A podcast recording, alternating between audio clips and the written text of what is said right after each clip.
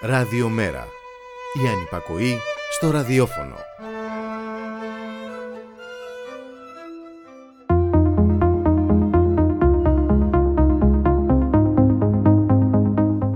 Ζωές χωρίς αξία, αναλώσιμες, θεσμοί παροπλισμένοι, γραφειοκρατικοί ίσων αποστάσεων, υπάκουοι στη δύναμη του ισχυρού, Σερίφιδες που πυροβολούν και λογαριασμό δεν δίνουν, αλήθειες μισές, ψέματα σαν αλήθειες, ειδήσεις χωρίς ειδήσεις. Στην Παλαιστίνη το δράμενος λαού συνεχίζεται αενάως, 9 παιδιά μεταξύ των 24 νεκρών, ξεπερνούν τους 100 οι τραυματίες από τα πλήγματα του Ισραηλινού στρατού. Η κατάσταση στην Ινδία είναι δραματική, τα θύματα που αφήνει ο καλπασμός της πανδημίας 250.025, χειρότερη σε αναλογία με τον πληθυσμό η κατάσταση στη Βραζιλία και το Μεξικό. Και βέβαια επειδή οι συγκρίσεις δεν βοηθούν το αφήγημα χαλάρωσης και τουριστικού οργασμού της κυβέρνησης, δεν γίνεται λόγος για τους συνολικά 11.089 θανάτους στη χώρα μας που αντιστοιχούν σε πάνω από ένα εκατομμύριο θανάτους στην Ινδία και η ανισότητα είναι πανταχού παρούσα και αποτελεί την κύρια αιτία για τη μη αποτελεσματική αντιμετώπιση της πανδημίας. Σύμφωνα με άρθρο της οικονομολόγους σε Πανεπιστήμιο του Βερολίνου, Αλιάς Λουίς Κάρο, που δημοσιεύει το site ανταπόκρισης.gr, πολλά κράτη, ιδίως στην Αφρική, δεν έχουν ακόμη αρχίσει τη διαδικασία εμβολιασμών. Στη Λατινική Αμερική, οι διαθέσιμες δόσεις επαρκούν για να εμβολιαστεί μόνο το 5% του πληθυσμού. Στην Ευρώπη ακολουθείται μια πρακτική εμβολιαστικού εθνικισμού που δεν καταφέρνει παρόλα αυτά να προστατεύσει τους Ευρωπαίους πολίτες. Ανισότητα αυτή η μάστιγα που δεν βρίσκεται κανείς σε ρήφης να πυροβολήσει. Και σαν σήμερα το 1981 μας αποχαιρέτησε ο Μπομπ Μάρλι αφήνοντας το σερίφι του και όχι μόνο να μας συντροφεύει.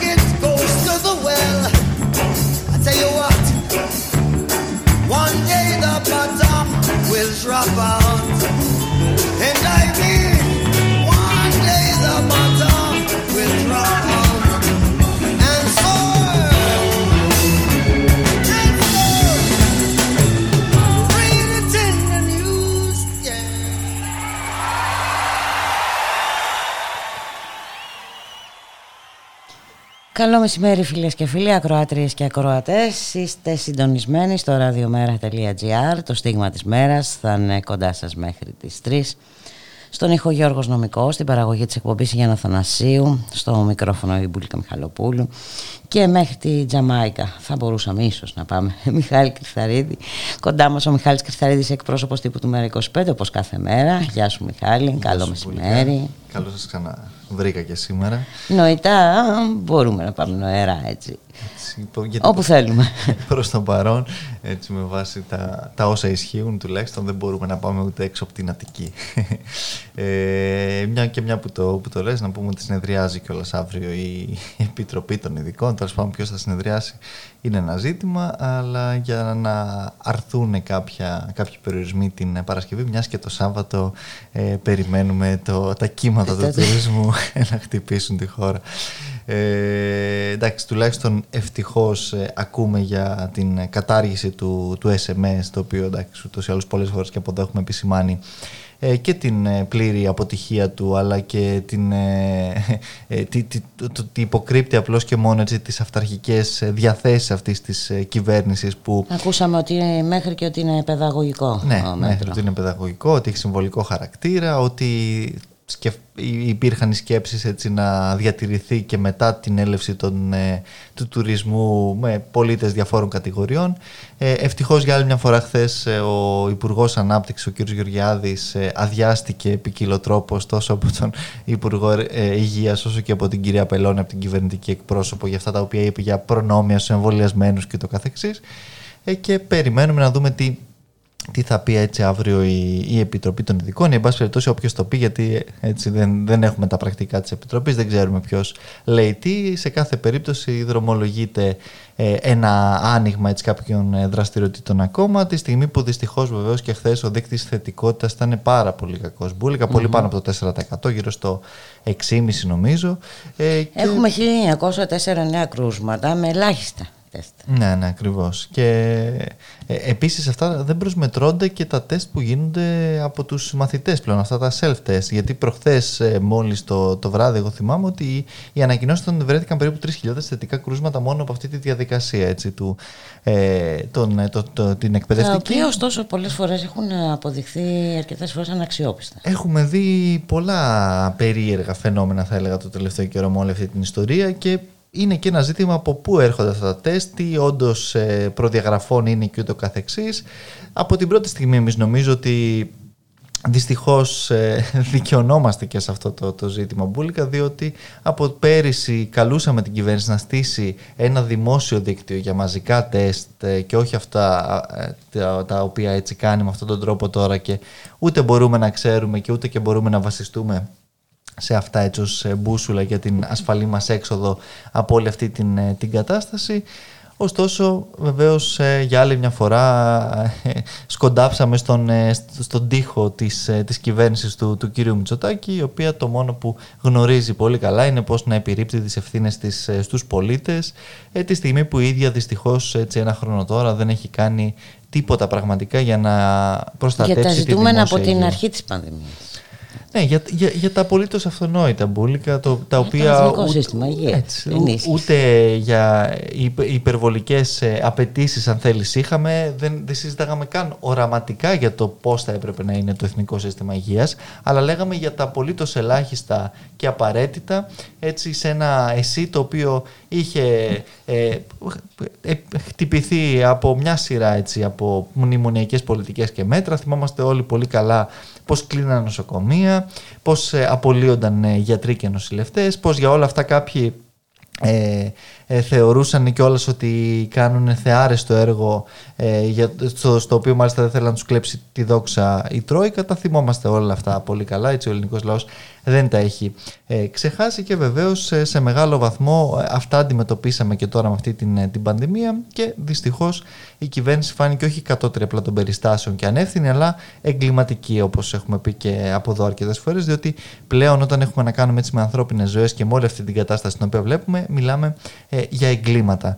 Εγκλήματα για τα οποία μίλησες και εσύ στην εισαγωγή σου τα οποία διαπαράττονται αυτές τις μέρες και σε βάρος έτσι, του Παλαιστινιακού λαού για άλλη μια φορά από το βάρβαρο έτσι, καθεστώς του, του μακελάρι πραγματικά του κυρίου Νετανιάχου ε, ένα καθεστώς το οποίο δυστυχώς έχει αντιμετωπιστεί από τις μνημονιακές ελληνικές κυβερνήσεις και από την παρούσα και από την προηγούμενη με ιδιαίτερη και αυτό είναι κάτι το οποίο έτσι πρέπει να μας προβληματίζει και γενικότερα διότι βλέπουμε αυτά τα οποία βλέπουμε αυτές τις μέρες με τα νεκρά παιδιά με όλη αυτή την, την επίθεση την οποία δέχεται για άλλη μια φορά ο Παλαιστινιακός λαός και δεν πρέπει να ξεχνάμε ότι αυτοί οι οποίοι... Που είχε μείνει και εκτός των εμβολιασμών, να το πούμε. Και ναι, αυτό. γενικότερα που στείλει ένα apartheid ουσιαστικά έτσι στην, ε, ε, στη, στη Λωρίδα της Γάζας και το καθεξής και δεν πρέπει να, να, να ξεχνάμε έτσι αυτούς που προσ, προσδένουν τη χώρα στο άρμα αυτού του, ε, του ανθρώπου έτσι, και αυτής της, ε, της ηγεσίας, μιας ηγεσίας που πραγματικά έχει αυτή τη στιγμή έτσι, αίμα στα χέρια της με όλα αυτά τα οποία ε, διαπράττει και δεν πρέπει επίσης ε, να μην σχολιάσουμε τον τρόπο με τον οποίο το Συμβούλιο Ασφαλείας σωπαίνει Κατ' εντολή των Ηνωμένων Πολιτειών. Ακριβώς και την Ευρωπαϊκή Ένωση να τηρεί πολιτική ίσων αποστάσεων έτσι, απευθύνει συστάσεις και στις δύο πλευρές ακριβώς και ε, επειδή οποιαδήποτε ε, δημόσια δήλωση λέει αυτή τη στιγμή δεν θα ήταν πρόσφορη ή οποιαδήποτε ακριβώς όπως λες και εσύ η πολιτική των ίσων αποστάσεων που βεβαίως έχουμε πει επίσης πολλές φορές ότι ίσες αποστάσεις όταν ε, τηρείς απέναντι σε μία δεδομένη αδικία και σε όλο αυτό την, ε, το, το έγκλημα και την τραγωδία που διαπράττει είναι ουσιαστικά ναι, σαν να επιβραβεύεις την αδικία. Σαν να παίρνεις την πλευρά της άδικης, ε, την, την, την άδικη πλευρά. Δεν είναι οι ίσες αποστάσεις, ε, οδηγούν σε αυτό το, ε, ουσιαστικά παίρνεις θέση αλλά με, με, με τον ε, συγκεκριμένο αυτό μακελάρι ε, με τον οποίο έτσι και ο κύριος Τσίπρας και ο κύριος Μητσοτάκης ε, θεωρούν και όλας και, και τιμή και χαρά την, τη συμμαχία έτσι, με αυτό το, το καθεστώς και με, αυτό, με αυτά τα, τα εγκλήματα τα οποία βλέπουμε μπουλικά.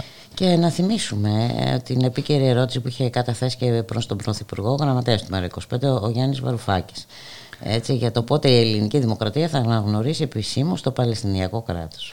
Πότε επιτέλους να πω, έτσι, μαζί με πόσα κράτη του μέλη του, του ΟΗΕ που το έχουν ε, κάνει. Ωστόσο εδώ πέρα, επειδή θέλουμε να, να, να το παίζουμε παραπάνω τα, τα καλά παιδιά της ε, Δύσης και των, ε, των Βρυξελών και του ΝΑΤΟ και του καθεξής, έχουμε αυτή την ε, την πολιτική και τα, τακτική η οποία νομίζω ότι δεν, δεν τιμάει κανέναν μας ε, και δεν τιμάει κυρίως ε, θα πω και την προηγούμενη κυβέρνηση μπουλικα της αριστεράς υποτίθεται η οποία στα mm-hmm. έτσι 4,5 χρόνια της διακυβέρνησής της δεν αναγνώρισε ως όφιλε και ως έπρεπε έστω αυτό να, να πράξει διότι δεν νομίζω ότι είχε μνημονιακή δέσμευση να μην το κάνει αν μας πούνε κάτι τέτοιο ε, το, το, το, το απολύτως αυτονόητο έτσι, τα, για τα ελάχιστα τα οποία συζητάμε, τα οποία δυστυχώς ε, παραμένουν ζητούμενα έτσι, ενός ελληνικού κράτους, το οποίο ακόμα και σήμερα δεν έχει αναγνωρίσει και όπως πολύ σωστά ε, μου θύμισες, όντως είχε καταθέσει πριν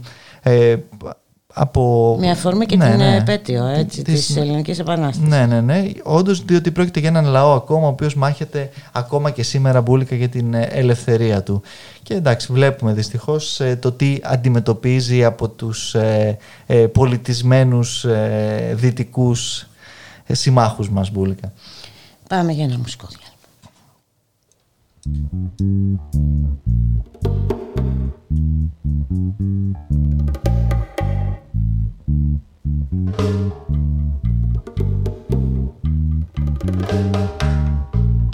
Loco mondo, mondo loco. Ai.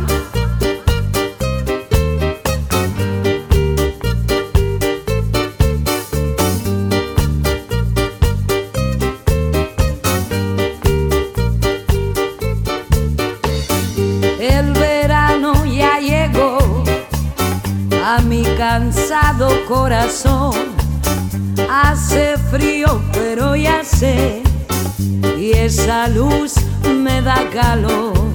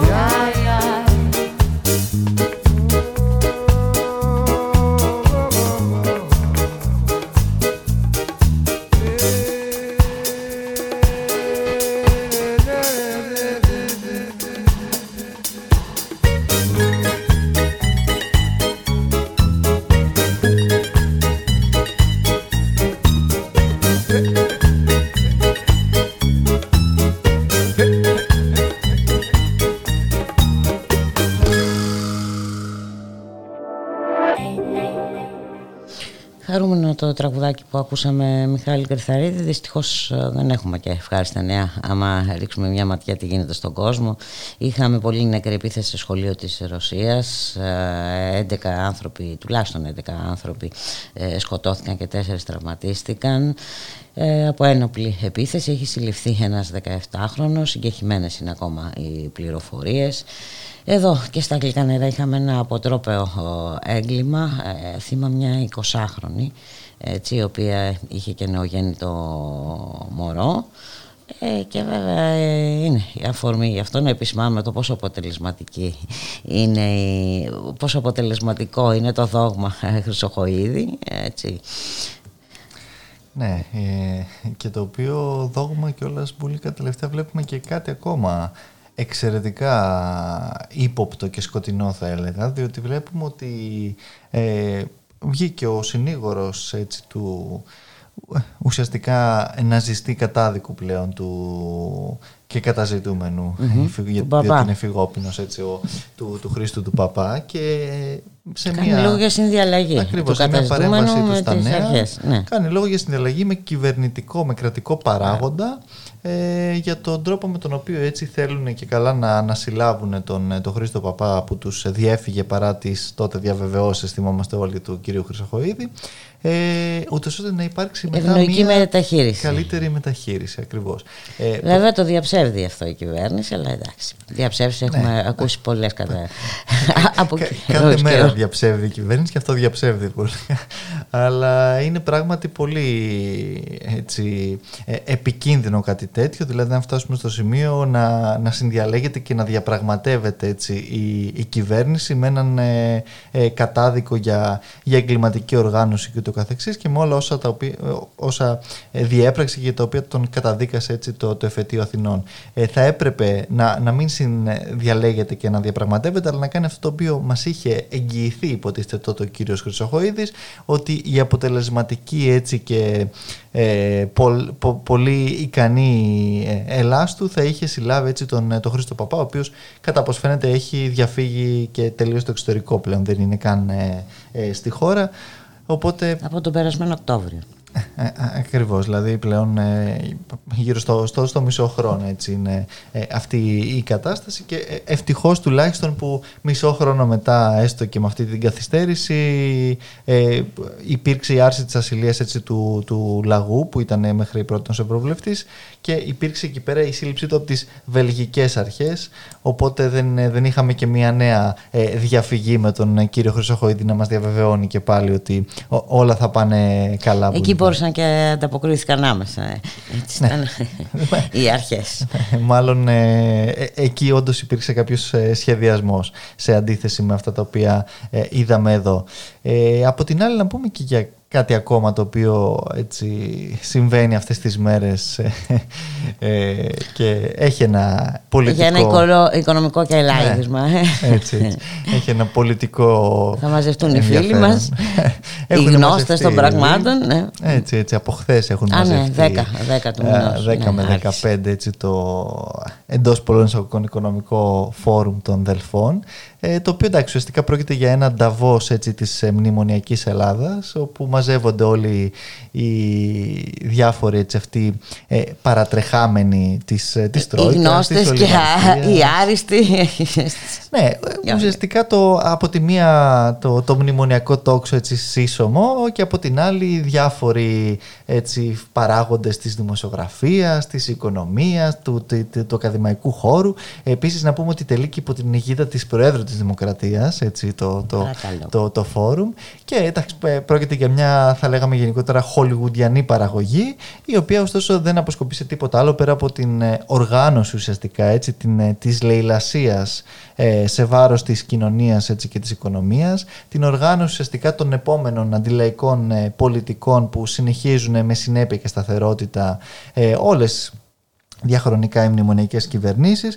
Και βλέπουμε ότι δίνεται όλο αυτό και με ένα ωραίο περιτύλιγμα ακριβώς όπως είπες και σημείας έτσι κάποιων ε, ε, πεφωτισμένων έτσι, ε, και ανθρώπων που, που γνωρίζουν το καλό μας ως συνήθως ε, πριν και ε, καλύτερα από, από εμάς, βεβαίως ε, και εντάξει πρόκειται για, για τους ε, αρχιερείς ουσιαστικά της, ε, όλων αυτών των πολιτικών τις οποίες καθημερινά βιώνουμε στο, στο πετσί μας και οι οποίες βεβαίως θα ενταθούν και τώρα και με τους πληστηριασμούς της πρώτης κατοικίας των μικρομάγαζων με αυτά τα οποία έρχονται τώρα με το, με το εργασιακό νομοσχέδιο της κυβέρνησης και εντάξει εκεί αντιλαμβάνομαι το ρόλο της, της Νέας Δημοκρατίας του, αλλά ο, ο ΣΥΡΙΖΑ που υποτίθεται ότι αντιμάχεται και όλα στο το εργασιακό νομοσχέδιο, τι ακριβώς κάνει σε αυτό το φόρουμ μπουλικα, διότι με πρωτοκλασσά τα στελέχη θα πω ε, εντός εισαγωγικών ότι συμμετέχει σε όλη αυτή την ιστορία, αλλά βεβαίως μιας και είναι γέννημα θρέμα της μνημονιακής διαδικασίας αυτό το, το φόρουμ, ε, προφανώς ε, και ο ΣΥΡΙΖΑ έχει τον, έναν από τους πρωταγωνιστικούς ρόλους σε αυτή τη λαιλασία και σε αυτές τις ε, ζυμώσεις που γίνονται ε, από αυτή την, ε, την ελίτ μπουλικα των πεφωτισμένων. Δεν μπορεί να λείπει κάποιος που φιλοδοξεί να αναλάβει και πάλι τα ενία διακυβέρνησης της ε, χώρας. Και, και διαχείρισης δηλαδή ουσιαστικά αυτής της ε, κατάστασης της γνωστής την οποία ε, δυστυχώς βιώνουμε. Οπότε οι, οι πολίτες τουλάχιστον εκεί έξω από αυτό το, το φόρουμ ε, το μόνο το οποίο έτσι έχουν να αναμένουν είναι καινούρια ε, δεινά μπουλικα και σχεδιασμοί έτσι, για μια χειρότερη επόμενη μέρα για τους πολλούς και μια έτσι γνωστή μοιρασιά για τους πολύ λίγους όπως διαχρονικά και με συνέπεια επίσης βλέπουμε σε όλες αυτές τις, ε, τις κρίσεις. Και βέβαια δεν περιμένουμε έτσι να λάβουν υπόψη τους ε, την πρόταση του Ινστιτούτου Εργασίας της ε, ΓΕΣΕ η οποία τεκμηριώνει, το έχουμε πει, τώρα τα χρόνια το ακούω αυτό, ότι ε, οι αυξήσεις των μισθών θα δώσουν όθηση στην οικονομία, χρόνια το ακούω, χρόνια δεν το βλέπω. Ε, την ώρα που η, η κυβέρνηση δρομολογεί μείωση του μισθολογικού κόστους, λοιπόν το Ινστιτούτο Εργασίας της ΓΕΣΕ προτείνει αύξηση στα 809 ε, ευρώ. Ναι, ναι, μεικτά ουσιαστικά. 751 είναι το περιβόητο, έτσι, τα, τα, τα καθαρά, ναι. τα οποία ήταν και η, το 15 έτσι, το, το, το, το, σύνθημα, εν πάση και το διακύβευμα. Ε... Και βέβαια, μια και λέγαμε και για το ΣΥΡΙΖΑ νωρίτερα, Μιχάλη, να θυμηθούμε ότι δεν έγινε και τίποτα σε αυτήν την κατεύθυνση επί διακυβέρνησή του. Είδαμε μόνο. Ε, εντάξει, υπήρξε μια αύξηση του κατώτατου. Ναι, του, ε, υπήρξε βέβαια, με, αφού είχε διατηρηθεί για μια σειρά από χρόνια, η κατάργηση του υποκατώτατου. Mm-hmm. Αλλά που είχε πρώτα έτσι υπάρξει η διατήρησή της για τρία με τέσσερα χρόνια διακυβέρνησης. Και όχι μόνο αυτό, εντάξει, υπήρξαν και άλλα δυστυχώς δεινά, όπως η περαιτέρω απελευθέρωση των Κυριακών, όπως έτσι τα όσα είδαμε ε, με την, ε, ουσιαστικά με την αποτροπή της απεργίας στα πρωτοβάθμια σωματεία, έτσι, με εκείνο το, το, το νομοθέτημα Αχτσιόγλου που χειροκροτούσε ο κύριος Γεωργιάδης τότε, το θυμόμαστε όλοι πολύ καλά. Γίνανε πολλά σε αυτή την, την κατεύθυνση και βεβαίως δεν επανήλθαν οι συλλογικές διαπραγματεύσεις, Μπούλικα, που είναι και το, ε, το μείζον για μας, αν θέλεις, και νομίζω ότι και για τον κόσμο της εργασίας θα έπρεπε να είναι, διότι δεν είναι απλώς. Δεν επαφείται. Όντως είναι το μείζον. Ε, βέβαια, διότι... Είναι ένα όπλο ε, με το οποίο μπορείς να πορευθείς. Ακριβώς. Δηλαδή, απέναντι σε αυτό το, το αφήγημα που προσπαθεί να πλασάρει και τώρα η κυβέρνηση και ο κ. Χατζηδάκης με την εξατομίκευση ουσιαστικά της εργασίας και ε, αυτή, αυτή η εντός πολλών εισαγωγικών λογική ότι ο εργαζόμενος μπορεί επί ίσης ώρες απέναντι στον εργοδότη του να διαπραγματευτεί τη διευθέτηση του χρόνου εργασίας, το ε, ωράριό του, τα, τα χρήματά του κτλ. Προφανώς αυτό είναι ένα τεράστιο μύθευμα, διότι ξέρουμε πολύ καλά ότι ο εργαζόμενος και ειδικά υπό συνθήκε ε, με ποσοστά ανεργίας 30% και με όλη αυτή την κατάσταση την οποία βιώνουμε, άρα όλες αυτές τις απειλές για απόλυση και ούτω καθεξής, δεν μπορεί να, να διαπραγματευτεί δεν έχει αυτή την ισχύ έτσι απέναντι στον, εργαζό, στον εργοδότη του. Προφανώς αυτό είναι κάτι το οποίο ε, ισχύει αν θέλεις από ε, συστάσεως της ε, μισθωτής εργασίας. αυτό προφανώς δεν μπορεί να, να ξεπεραστεί. Αυτό μου θυμίζει και την ιστορία της Παλαιστίνης, αυτό που λέγαμε και ε, νωρίτερα. είναι δυνατόν.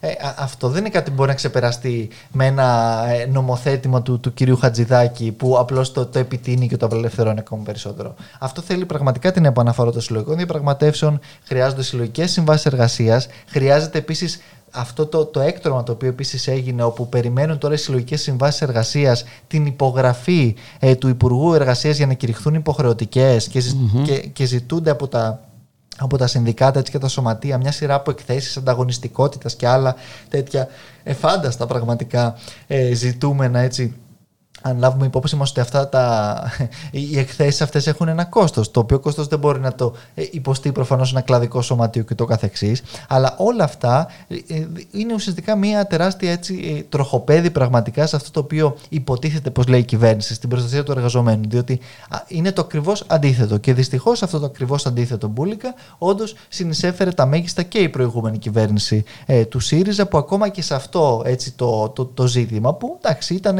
μια εντός εισαγωγικών η ιερή αγελάδα κιόλας για, τον, για το ΣΥΡΙΖΑ και, και καλώ ήταν. Ωστόσο στην πράξη είδαμε ότι ακόμα και εκεί δεν, δεν, δεν υπήρξαν οι, οι νίκες εκείνες που θα έπρεπε να υπάρξουν για τον κόσμο της της ε, εργασίας και δεν σου λέω να νομοθετηθούν ε, υπερβολικά ή ας πούμε τρομερά όπως λέει ο κ. Γεωργιάδης τώρα ότι προστατεύουμε υπερβολικά τους εργαζόμενους, αλλά τουλάχιστον το αυτονόητο έτσι, των συλλογικών διαπραγματεύσεων ώστε οι ίδιοι ας, να ρυθμίσουν έτσι με, με, με απέναντι στους εργοδότες τους ε, τα, τα, τα δικαιώματα και τον τρόπο με τον οποίο θέλουν πραγματικά να διευθετήσουν τους όρους και τον τρόπο εργασίας τους. Προφανώς ούτε αυτό το ελάχιστο δεν έγινε δυστυχώς σε αυτή την, ε, τη φάση και, και, και μάλιστα ε, ενώ είχε κατατεθεί στην διάρκεια τότε της διακυβέρνησης του ΣΥΡΙΖΑ και πρόταση από το Κομμουνιστικό για την επαναφορά των συλλογικών διαπραγματεύσεων, η οποία βεβαίως δεν έγινε ούτε τότε δεκτή από την κυβέρνηση του ΣΥΡΙΖΑ. Και τώρα ε, δεν περιμένουμε βεβαίως σε καμία περίπτωση ο, ο, ο κύριος Μητσοτάκης και ο κύριος Χατζηδάκης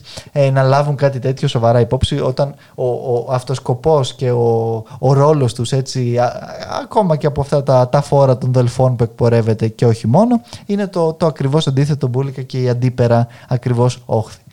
Με αυτά τα ωραία θα σας αποχαιρετήσουμε και σήμερα. Σε ευχαριστούμε πολύ και, για τη σημερινή σου παρουσία εδώ στο στούντιο. Καλό απόγευμα, καλή συνέχεια. Τα λέμε, τα λέμε αύριο. Γεια σας. Uno, dos,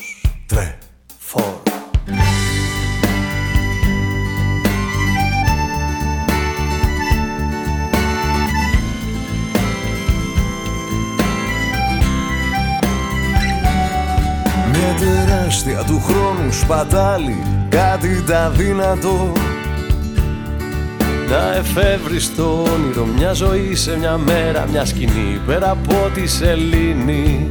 Ένας όμορφος κόσμος που απέχει ένα βήμα Μην ανάβεις το φως, τραβά την κουρτίνα. Πεταλούδες γυρνούν στην Αθήνα Πάρκα στο κέντρο καλοκαίρι μυρίζει Μια μητέρα, μια ερωμένη, μια κόρη περιμένει. Αλλάζουν όλα, αλλάζω κι εγώ. Ένας μαγνήτης στο ψυγείο, ένα σημείο με ένα αστείο Ένα σπίτι, ένα φιλί, ένα δύο Φύλαμε ακόμα με ακόμα. Όλα τα άλλα ηχούν μακρινά Ένα αστέρι που σκάει στου ουρανού την καρδιά. Ω, με ακόμα Θέλω να είμαι μαζί σου, να κυνηγάω μαζί σου τα κύματα όλα της μοίρας. Ένα κορίτσι χορεύει στον ουρανό, στο δωμάτιο, το δρόμο, τη δουλειά, το σχολείο.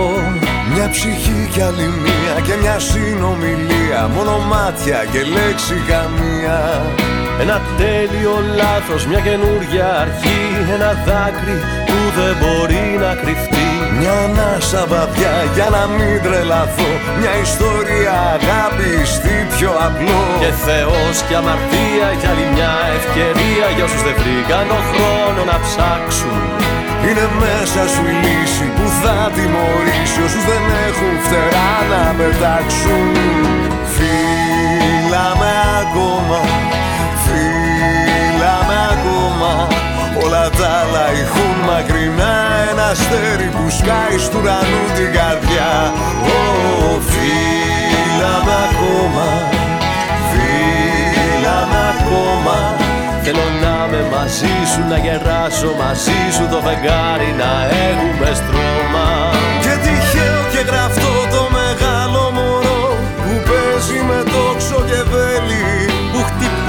και φεύγει όλα τα ανατρέλει Μα ο χάρτης το δρόμο σου δείχνει.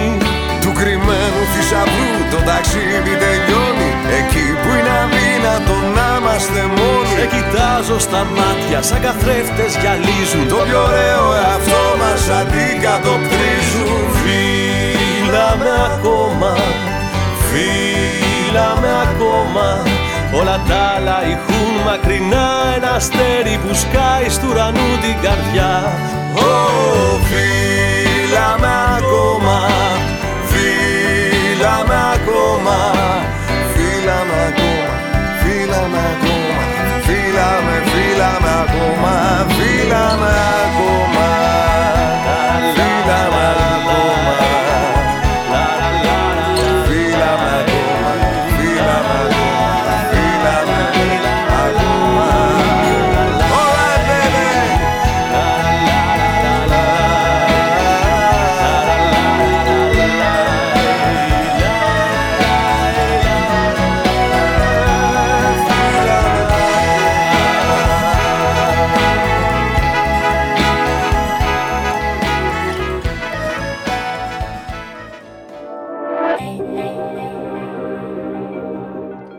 Ραδιομέρα.gr, η ώρα είναι 1 και 34 πρώτα λεπτά. Στην ρύθμιση του ήχου ο Γιώργος Νομικός, στην παραγωγή της εκπομπής Γιάννα Θανασίου, στο μικρόφωνο Μπουλίκα Μιχαλοπούλου. Και ένας μικρός λαός, ο Παλαιστινιακός, αγωνίζεται από το 1948 να ζήσει ελεύθερος. Παρ' όλα αυτά το δράμα του συνεχίζεται μέχρι και σήμερα. Ε, είχαμε δραματική κλιμάκωση της βίας το τελευταίο 24ωρο κατά των Παλαιστινίων. Να καλωσορίσουμε τον κύριο Σωτήρη Ρούσο, αναπληρωτή καθηγητή στο Τμήμα Πολιτικής Επιστήμης και Διεθνών Σχέσεων του Πανεπιστημίου Πελοποννήσου. Καλό μεσημέρι κύριε Ρούσο. Καλώς μεσημέρι.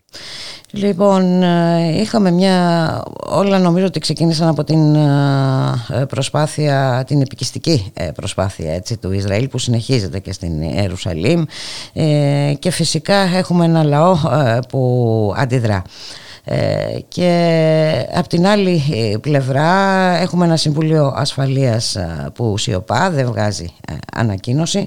Και μια Ευρωπαϊκή Ένωση που τηρεί αποστάσεις κάνοντας έκκληση και στις δύο πλευρές αν είναι δυνατόν να μπορείς να εφαρμόσεις μια τέτοια πολιτική ίσων αποστάσεων απέναντι σε έναν λαό που, του οποίου κατάφορα παραβιάζεται το, το δικαίωμα για ελευθερία. Και, ναι, και δεν είναι μόνο αυτό σε αυτή τη στάση της Ευρωπαϊκής Ένωσης. Είναι ότι με αυτόν τον τρόπο χάνει και εντελώς τον γεωπολιτικό της ρόλο. Χθες άκουγα τον ε, επίτροπο τον κύριο Σχοινά, ο οποίος έλεγε ότι ένα από τα μεγάλα project ε, τα, του, μέλλοντος, ε, του, του άμεσου μέλλοντος της Ευρωπαϊκής Ένωσης είναι να αναπτύξει το γεωπολιτικό ρόλο. Ε, με τέτοιες κινήσεις ίσων αποστάσεων και ουσιαστικά μη παρέμβασης, μη ουσιαστικής πολιτικής παρέμβασης σε πολύ σημαντικά προβλήματα που βρίσκονται στη γειτονιά της Ευρώπης, ε, ε, στην διπλανή πόρτα δηλαδή, ε, δεν είναι δυνατόν να λέει κανείς ότι η Ευρώπη ευαγγελίζει, η Ευρωπαϊκή Ένωση ευαγγελίζεται έναν νέο γεωπολιτικό ρόλο για τον εαυτό της. Ε, δεν, δεν βγαίνει από πουθενά αυτό. Το ένα είναι αυτό Ε, και... και... Ναι, ναι, συνεχίστε. Όχι, όχι. Και από την άλλη, αυτό που λέτε για τους Παλαιστινίους, εκείνο που πιθανόν και, ε, πρέπει να γίνει σε όλους κατανοητό και βέβαια και στο κράτος του Ισραήλ είναι ότι οι, οι Παλαιστίνοι είναι εκεί, θα μείνουν εκεί και άρα λοιπόν το πρόβλημα δεν φεύγει, δεν θα εξαιρερωθεί, δεν θα, ε, δεν θα έχουν στο μυαλό τους να α, υπάρξει μια γενοκτονία. Ε, δεν νομίζω. Άρα λοιπόν το ζήτημα είναι ότι με την ύπαρξη εκεί των ε, Παλαιστινίων και αν θέλετε σε όλη την έκταση από τον Ιορδάνη μέχρι τη θάλασσα, δηλαδή και στο Ισραήλ, το κράτος του Ισραήλ και στα κατεχόμενα, ο συνολικός αριθμός των Παλαιστινίων θα είναι περίπου ίσως και σε κάποιες δεκαετίες θα ξεπεράσει αυτόν των Ισραηλινών. Αυτό σημαίνει ότι ο, όχι μόνο θα, θα έχουν μεγάλο πρόβλημα, αλλά θα ε, αναγκαστούν εκ των πραγμάτων σε όλη αυτή την επικράτεια το κράτος του Ισραήλ να γίνει ένα κράτος apartheid mm-hmm. και με τη βούλα. Γιατί δηλαδή, επί της ουσίας νομίζω ότι κάπως έτσι λειτουργεί ε, και σήμερα. Ε, ναι, Κυρίως τουλάχιστον στους, στους, στην περιοχή των ε, κατεχομένων στη δυτική ε, έτσι λειτουργεί. Άρα λοιπόν ε, θα, θα αναγκαστεί ή εν πάση περιπτώσει θα υπάρξει ένα τεράστιο κίνημα πολιτικών δικαιωμάτων των Παλαιστινίων. Νομίζω λοιπόν ότι ε, υπάρχει μια αντίληψη ότι εάν ε, τους πάρουμε τα σπίτια, εάν τους διώξουμε από τη γη τους, αν τους αφαιρέσουμε τις ελιές τους, σε πάση περιπτώσει, ε, θα φύγουν. Δεν φεύγουν. Αυτό το σχέδιο δεν έχει ε, ευοδοθεί εδώ και ε, πέντε δεκαετίες, συγγνώμη, ε, έξι δεκαετίες περίπου. Ε, δεν γίνεται. Άρα λοιπόν θα πρέπει να ε, έχω μια άλλη στρατηγική απέναντι στους Παλαιστινίους. Μια, ε, είτε, είτε θα αποφασίσουν να υπάρξουν δύο, δύο κράτη και ένα, ένα Παλαιστινιακό κράτος πραγματικό βιώσιμο, όχι αυτό που κατά καιρούς ε, προσφέρεται το εισαγωγικό στους Παλαιστινίους, είτε θα αποφασίσουν ότι θα έχουν ένα ενιαίο κράτος με ίσα πολιτικά δικαιώματα για όλους, ανεξαρτήτως της ε, εθνοτικής και της κρατικής τους προέλευσης. Δεν υπάρχει άλλη λύση. Και βέβαια ε, από την άλλη πλευρά θα λέγαμε ότι εγώ είδα με πολύ, μεγάλη, πολύ μεγάλο ενδιαφέρον αυτή την έκρηξη κυρίως της ε, Παλαιστινιακής νεολαίας στην, mm-hmm. στα Ανατολικά Ιεροσόλυμα που πιθανόν ξέρετε μας βάζει και σε μια άλλη συζήτηση και για το Παλαιστινιακό κίνημα. Γιατί ας μην ξεχνάμε ότι αυτοί οι νέοι είναι άνθρωποι οι οποίοι είναι παιδιά, είναι παιδιά πια μπορεί να είναι και μεγαλύτεροι, αλλά εν πάση περιπτώσει είναι, ε, δεν έχουν ζήσει καν το Όσλο. Δηλαδή, όταν την, την ειρηνευτική διαδικασία του Όσλο, mm-hmm. όπως την ξέραμε. Δηλαδή που προέβλεπε δύο ισότιμα γειτονικά ναι, ανεξάρτητα ναι, τα κράτη. Από το 1993 αυτό. Και έχουμε 2021. Λοιπόν, ε, αυτοί δεν την έχουν ζήσει ούτε καν αυτό. Δηλαδή ήταν, οι μεγαλύτεροι από αυτούς ήταν 10 ε, χρονών όταν, όταν ε, κατέρευσε η διαδικασία αυτή. Mm-hmm. Αντιλαμβάνεστε ότι έχουμε να κάνουμε μια νέα πολιτική γενιά η οποία δεν έχει καθόλου τις ίδιες εμπειρίες με την ε, γενιά ε, της Παλαιστινιακής Αρχής και της Παλαιστινιακής ηγεσίας που έχουμε αυτή τη στιγμή ε, του Μαχμούντα Αμπάς και ε, αυτής της γενιάς, εν πάση περιπτώσει. Και αυτό θα φέρει και, κατά τη γνώμη μου, και σε, λίγο χρονικό διάστημα πολύ μεγάλες αλλαγές και στην Παλαιστινιακή πλευρά, είτε γίνουν οι εκλογές είτε δεν γίνουν. Μάλιστα. Ε, θεωρείτε δηλαδή ότι ε, υπάρχει μια ε, ριζοσπαστικοποίηση της, της νεολαίας; Θεωρώ ότι υπάρχει μια ότι, ότι σιγά σιγά θα, η, η, η νεολαία ριζοσπαστικοποιηθεί είτε το θέλει είτε όχι και η κοινωνία. Ε, ναι, είναι, είναι οι συνθήκες που βιώνουν. Ε, ακριβώς, Εδώ είχαμε και επισόπλα το πυροβολισμό ενός νεαρού πριν από μερικές μέρες. Αλλά, ε, αλλά εκείνο που έχει σημασία είναι ότι δεν θα έχουν τις ίδιες εμπειρίες και ούτε θα, αν θέλετε, θα δεσμεύονται από τις εμπειρίες που είχε το Παλαιστινιακό κίνημα μέχρι τώρα. Που αυτό μπορεί να είναι και καλό, αν θέλετε. Μπορεί να mm. ε, ξεφύγουν και ορισμένες, ε, ορισμένα προβλήματα και ορισμένες, ε, ε, και μια τροχοπέδη που ήταν για, για ένα μέρος του Παλαιστινιακού κινήματος στο παρελθόν του. Άρα λοιπόν νομίζω ότι βρισκόμαστε σε νέες εξελίξεις. Εγώ σας λέω ότι όταν είδα τις διαδηλώσεις ε, στο, στο Σέκτζαρα και ξέρετε, είναι μέσα στην καρδιά της Ανατολικής ε, Ιερουσαλήμ, της ε, Παλαιστινιακής ε, Ανατολικής Ιερουσαλήμ, ε, μου έκανε τρομερή εντύπωση. Είχα να δω τέτοιου είδους ε, μεγάλες διαδηλώσεις, ίσως και από τον καιρό της Ιντιφάντα. Ε, της πρώτης Ιντιφάντα, ενώ τη δεκαετία mm-hmm. του, στα τέλη της δεκαετίας του 80. Ε, αν εξαιρέσουμε τις συγκρούσεις που έγιναν το 2001 α, στο, στα Ιερά Τεμένη ε, όταν ανέλαβε ο Σαρών ε, την Πρωθυπουργία, ο Αριέλ Σαρών. Νομίζω λοιπόν ότι είναι, είναι πάρα πολύ σημαντική εξέλιξη. Ε, η, από την άλλη πλευρά, ξέρετε, εγώ είδα και ένα. Ε, βέβαια, μπορεί να λέμε ότι δεν έγινε τίποτα στο Συμβούλιο Ασφαλείας. Δεν θα γίνει. Δεν είναι αναμένο δηλαδή ότι οι ΗΠΑ θα επιτρέψουν να υπάρξει μια απόφαση του Συμβουλίου Ασφαλείας και δεν είναι και μια ιδιαίτερη κινητικότητα από άλλες δυνάμεις, τη Ρωσία ή την Κίνα, προς αυτήν την κατεύθυνση, ούτε καν από τους από τους Άραβες. Αλλά όμως ε, ε, οι, οι Αμερικανοί δεν έφτασαν να στηρίξουν ολοθέρμο στο Ισραήλ. Αυτό είναι μια, αν θέλετε, ένα σήμα που δίνεται από τον Biden ε, προς, το, προς την ε, Ισραηλινή ηγεσία, κυρίως προς τον Νετανιάχου. Ε, από την άλλη πλευρά θα έλεγα ότι και τα, και, στα, και τα αραβικά κράτη εκείνα που, έχουν, που απέκτησαν ε, πρόσφατα συμφωνίες ειρήνης και συνεργασίας με το Ισραήλ πάλι θα βρίσκονται σε δύσκολη θέση ε, τώρα πια με αυτά που συμβαινουν και θα αναγκαστούν αν θέλετε να, να παγώσουν ένα μέρος αυτών των συμφωνιών τους ε, ε, τουλάχιστον εμφανώς. Μάλιστα και έχουμε βέβαια και τη δική μας πλευρά εδώ, έτσι, την ε, ελληνική κυβέρνηση. Η, η, η, δική, η δική μας πλευρά είναι, πολύ απλό, είναι πάρα πολύ απλά τα πράγματα. Ε, κύριε Μιχαλοπούλου, είναι, είναι το, το εξής θέμα. Αν αγνοήσει κανείς ε, ε, τους, ε, ε, την προσπάθεια Ισραηλινών επικισμών στην, στα Αεροσόλυμα ή στη Δυτική τότε δεν θα πρέπει να παραπονιέται αν η, κοινή, η διεθνής κοινή γνώμη αγνοήσει μια, μια, έναν πιθανό επικισμό του Βαροσίων από τους Τούρκους. Αυτά δεν είναι, δεν μπορείς δηλαδή, δηλαδή να είσαι με δύο μέτρα και δύο σταθμά. Άρα λοιπόν, όσοι δεν, αν η κυβέρνηση πραγματικά δεν έχω παρακολουθήσει, αλλά δεν, το ξέρω δημοσιογραφικά, αν υπήρξε αντίδραση από την ελληνική κυβέρνηση. Όχι, δεν γνωρίζω να υπήρξε αντίδραση. Πάντως η πολιτική ε, της κυβέρνησης και όχι μόνο της ε, παρούσας ναι. κυβέρνησης είναι όχι, όχι. η συμμαχία με, το, με το Ισραήλ. Ναι, ναι. Και ξέρω να σας πω για κάτι η, η συνεργασία μας με το Ισραήλ, γιατί η συμμαχία δεν υπάρχει με το Ισραήλ. Ε, συνεργασία. Κατ' ουσίαν, ναι. κατ ουσίαν συνεργασία. Η συνεργασία με το Ισραήλ δεν σημαίνει ότι πρέπει να λέμε ναι σε οποιονδήποτε συνεργαζόμαστε. Συνεργαζόμαστε με πολλά κράτη στον κόσμο.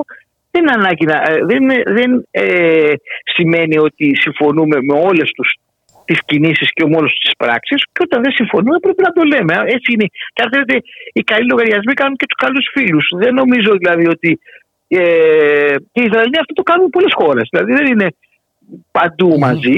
Άρα λοιπόν ε, ε, όσοι πιστεύουν ότι ε, για να έχουμε μια καλή συνεργασία με το Ισραήλ θα πρέπει να ε, λέμε ναι σε οτιδήποτε κάνει το Ισραήλ αντίον των Παλαιστινίων, αυτό είναι μια λάθος προσέγγιση. Είναι, δεν είναι μια καλή προσέγγιση. Είναι μια προσέγγιση, αν θέλετε. Ούτε ε, και η σιωπή με... είναι απάντηση πάντως. Όχι, όχι, όχι. Η σιωπή όχι. Σε καμία περίπτωση. Γι' αυτό σας το είπα γιατί όχι, ναι. όχι σιωπή. Όχι, όχι, σε καμία περίπτωση. Διότι η σιωπή σημαίνει θα, θα, θα βρούμε τη σιωπή μπροστά μας. Σε ζητήματα που εμείς έχουμε εισβολή και κατοχή ε, ε, ενός μέρους του ελληνισμού, της της, της Βόρειας Θα το βρούμε μπροστά μας αυτό. Δεν, είναι, δεν, είναι, δεν είμαστε ένα ουδέτερο μέρος, δεν είμαστε, ε, δεν είμαστε στη Σκανδιναβική Ευρώπη. Σωστά. Και θα το δούμε, και θα το δούμε μπροστά μας και με πολλά άλλα πράγματα. Όσοι αγνώρισαν, παραδείγματος χάρη, και η Ελλάδα αγνόησαν την, τις εξελίξεις στη Συρία, το βρήκαν μπροστά τους αντιμετωπίζοντας ένα τεράστιο προσφυγικό κύμα. Ε, Όποιος ε, δεν καταλάβαινε τι θα συμβεί με μια ε, διαλυμένη Λιβύη, το βρήκε μπροστά του με νέα κύματα και άλλα προβλήματα στη Μεσόγειο.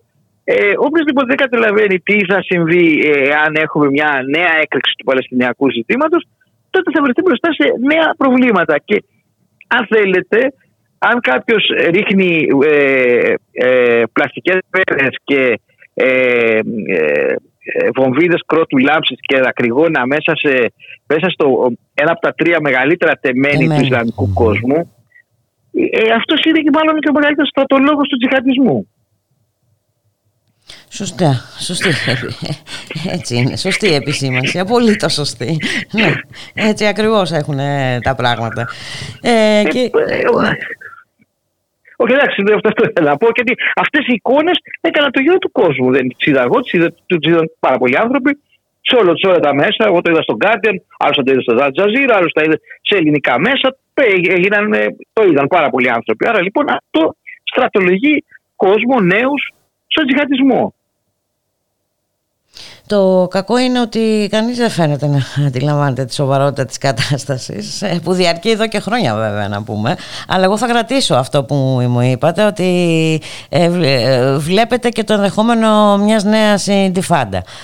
Ε, η παρουσία των νέων λοιπόν βλέπω, μια, ναι, ναι. Βλέπω μια, μια, νέα, μια νέα πολιτική δυναμική. Το πώς θα εκφραστεί mm-hmm. θα το δούμε στη συνέχεια. Γιατί έχει να κάνει και με το αν θα γίνουν εκλογές τελικά στα Παλαιστινιακά εδάφη, πώς θα εκφραστούν πολιτικά αυτές.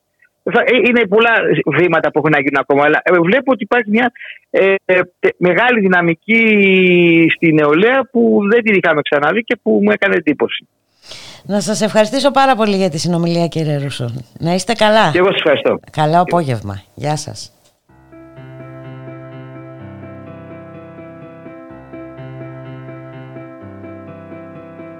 Πώς αυτή κρυμμένη μέσα σου θέλω να τους δω και να φιληθώ μαζί τους να χαϊδέψω κάθε σου προφίλ. Εσύ μετά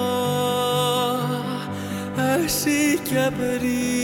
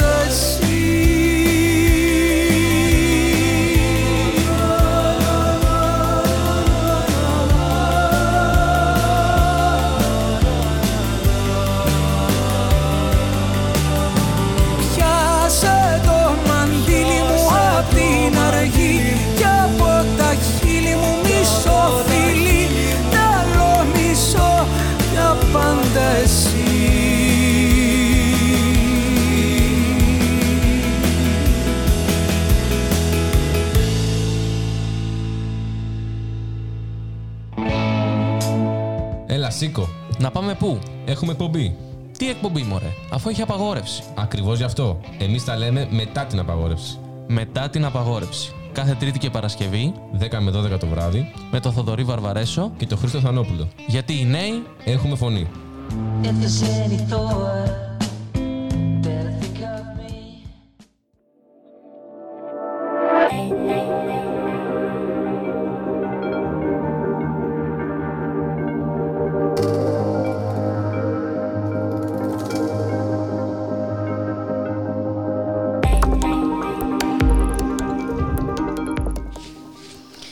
να πάμε και στην ευχάριστη είδηση της ε, ημέρας. Έχουμε μια απόφαση σταθμό για την αστυνομική ευθερεσία. Καθώς το διοικητικό πρωτοδικείο επιδίκασε 50.000 ευρώ ε, στον Γιώργο Καυκά ως αποζημίωση για την ηθική ε, βλάβη που υπέστη. Ε, εντάξει, μετά από χτύπημα ε, στο κεφάλι με πυροσβεστήρα από άνδρα το ΜΑΤ. Να καλωσορίσουμε την δικηγόρο ε, του κύριου Καυκά, την κυρία Μαρίνα Δαλιάνη. Καλό μεσημέρι κυρία Δαλιάνη.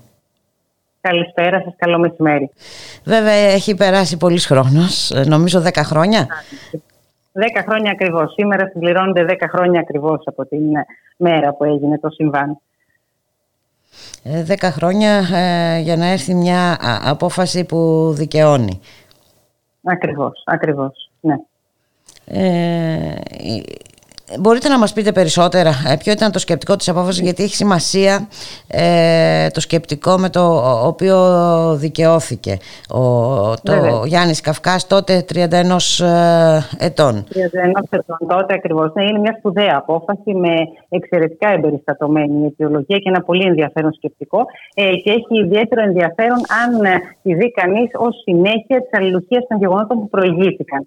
Ε, πράγματι, όπως το επισημάνατε ήδη, ο Γιάννης Καυκάς εισήχθη στο, στο Γενικό Κρατικό Νικαίας ακριβώς πριν 10 χρόνια, στις 11 Μαου του 2011, με βαρύτατες κρανιογκεφαλικές κακώσεις, σε, σε προθανάτια κατάσταση, όπως είχε προσδιοριστεί από τους γιατρούς, ε, ενώ ασκούσε το συνταγματικό του δικαίωμα του συνέρχεσαι, γιατί έχει σημασία αυτό. Ο Γιάννης Μμμ. mm δεν είχε ποτέ ούτε καν κατηγορηθεί ότι διέπραξε κάποια αξιόπινη πράξη ε, εξαιτίας της οποίας επιχειρήθηκε η τυχόν ακινητοποίησή του και εκεί τραυματίστηκε. Ασκούσε απλά ένα συνταγματικό του δικαίωμα ως πολίτης που κατέβηκε να διαδηλώσει στο κέντρο της Αθήνας.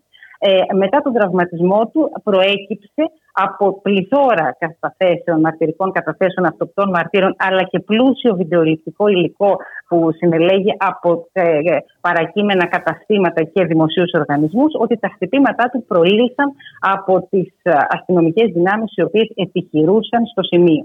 Ε, ξεκίνησε λοιπόν πειθαρχική έρευνα και παράλληλα και έρευνα ε, από την ποινική δικαιοσύνη. Και οι δύο δεν τελεσφόρησαν. Η πειθαρχική διαδικασία έκλεισε το 2012 χωρίς να Μάλιστα. κληθεί ούτε ένας αστυνομικός, ούτε καν σε απολογία, με το σκεπτικό ότι δεν προέκυψε καμία ευθύνη εν γέννη αστυνομικών, γιατί δεν προέκυψε αν τραυματίστηκε ο διαδηλωτής από αστυνομικούς ή από τυχόν άλλους διαδηλωτές ή πολίτες. Η ποινική διαδικασία λίμνασε επί έξι ολόκληρα χρόνια στα συρτάρια της Εισαγγελία Πρωτοδικών Αθηνών και εν συνεχεία των ανακριτικών γραφείων. Φτάσαμε στο σημείο από την πλευρά της πολιτικής αγωγής τότε να υποβάλουμε αίτηση στον προϊστάμενο του πρωτοδικείου, προκειμένου να μπορέσουμε να λάβουμε αντίγραφα της δικογραφίας, γιατί δεν είχαν κληθεί ακόμα κατηγορούμενοι και δεν μπορούσαμε να έχουμε πρόσβαση για να ασκήσουμε την διοικητική αγωγή εντός της πενταετούς προθεσμίας. Εν τέλει, μετά την άσκηση ποινική δίωξης κατά 17 αστυνομικών, ε, η ποινική υπόθεση, το ποινικό σκέλος έκλεισε το 2018 με την απαλλαγή όλων, Όλων, με αμετάκλητο απαλλακτικό βούλευτο. Ουδής παραπέμφθηκε ούτε καν στο ακροατήριο και με το σκεπτικό και πάλι ότι δεν προέκυψε αν τραυματίστηκε ο Καυκάς από αστυνομικούς ή από άλλους διαδηλωτές.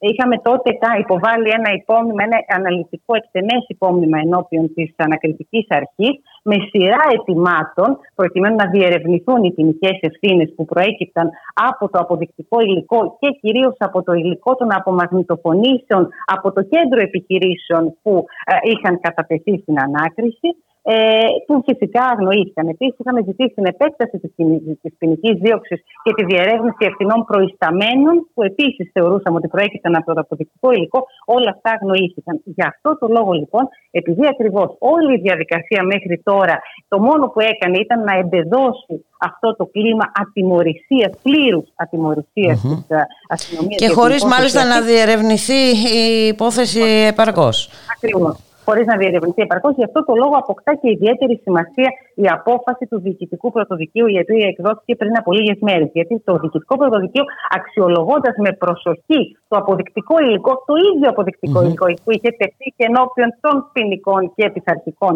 αρχών, έκρινε ότι πράγματι στην υπόθεση αυτή ε, στις 11 Πέμπτου 2011 ε, ασκήθηκε ε, αδιάκριτη βία, βία. από τις αστυνομικές δυνάμεις που επιχειρούσαν στην περιοχή σε βάρος του πολίτη ε, Γιάννη Καυκά και αυτή η αδιάκριτη βία στοιχειοθετεί την αξιόπινη πράξη της βαριάς σκοπούμενης ε, σωματικής βλάβης, δηλαδή του κακουργήματος που διερευνούσαν οι ποινικές και πειθαρχικές αρχές και κατέληξαν ότι δεν υπάρχουν στοιχεία για τη στοιχειοθέτηση εκεί. Και με αυτό λοιπόν το σκεπτικό, mm-hmm. το σκεπτικό επεδίκασε την αποζημίωση των 50.000 ευρώ ως ηθική βλάβη για την ε, ως ε, αποζημίωση την ηθική βλάβη που υπέστη ο παθών από τη σε βάρος του αξιόπινη πράξη. Είναι μια πάρα πολύ σημαντική απόφαση. Μακάρι να αποτελέσει ορόσημο. Ε, αυτό θα ήθελα να ρωτήσω, γιατί εδώ έχουμε, ζούμε μια περίοδο, ή τουλάχιστον όλη την προηγούμενη περίοδο, ζήσαμε έξαρση έτσι, της αστυνομικής βίας.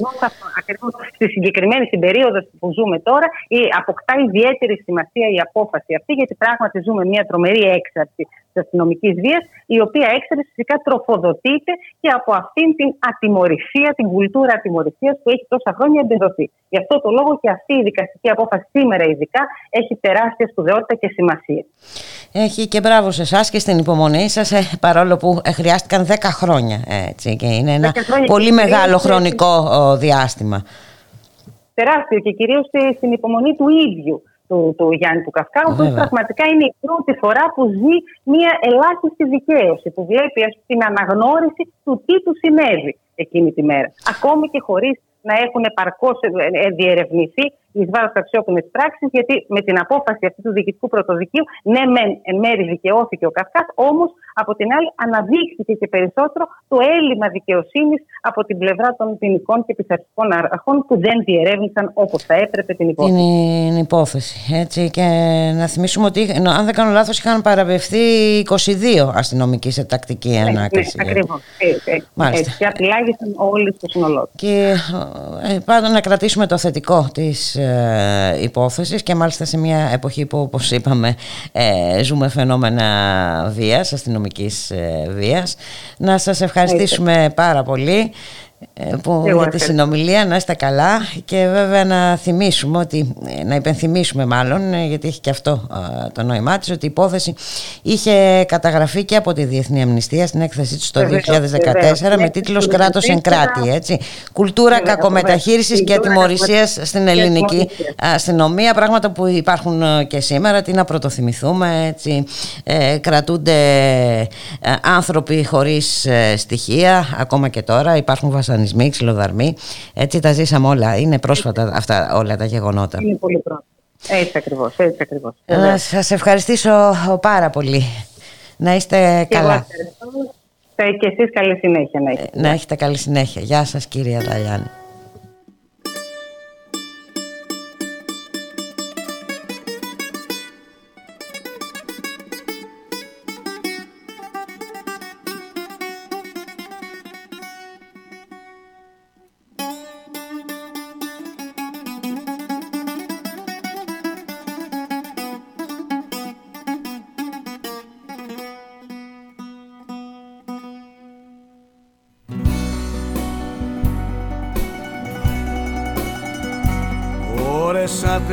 Ατέλειωτες στη θάλασσα κοιτάζεις και τα αγριά κύματα να σκάνε στην ακτή. Σαν το χειμώνα τα πουλιά χρώματα αλλάζεις κι εγώ στους κύκλους των μάτιων σου έχω κλειστεί. Άλλος γυρεύει άγκυρα κι άλλος πάνει Ό,τι προς μένα με δεν λέει να φανεί. Η νύχτα μάγισσα αγριά χαμογελάει Νησιά κοράλια μας πουλάει. Ποιος άλλαξε του χρόνου τη ροή Ποιος έλυσε της θάλασσας στα μάγια. Μη μου αρνηθείς αυτή την εκδρομή. Κι ας είναι να γυρίσουμε ναυάγια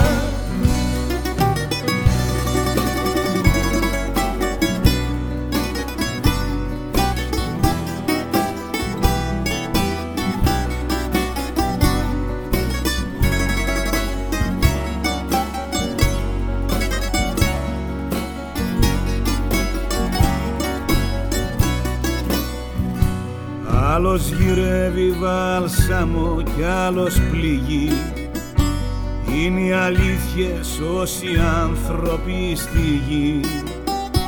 Η νύχτα μάγισσα αγριά χαμογελάει Νησιά κοράλια μας πουλάει.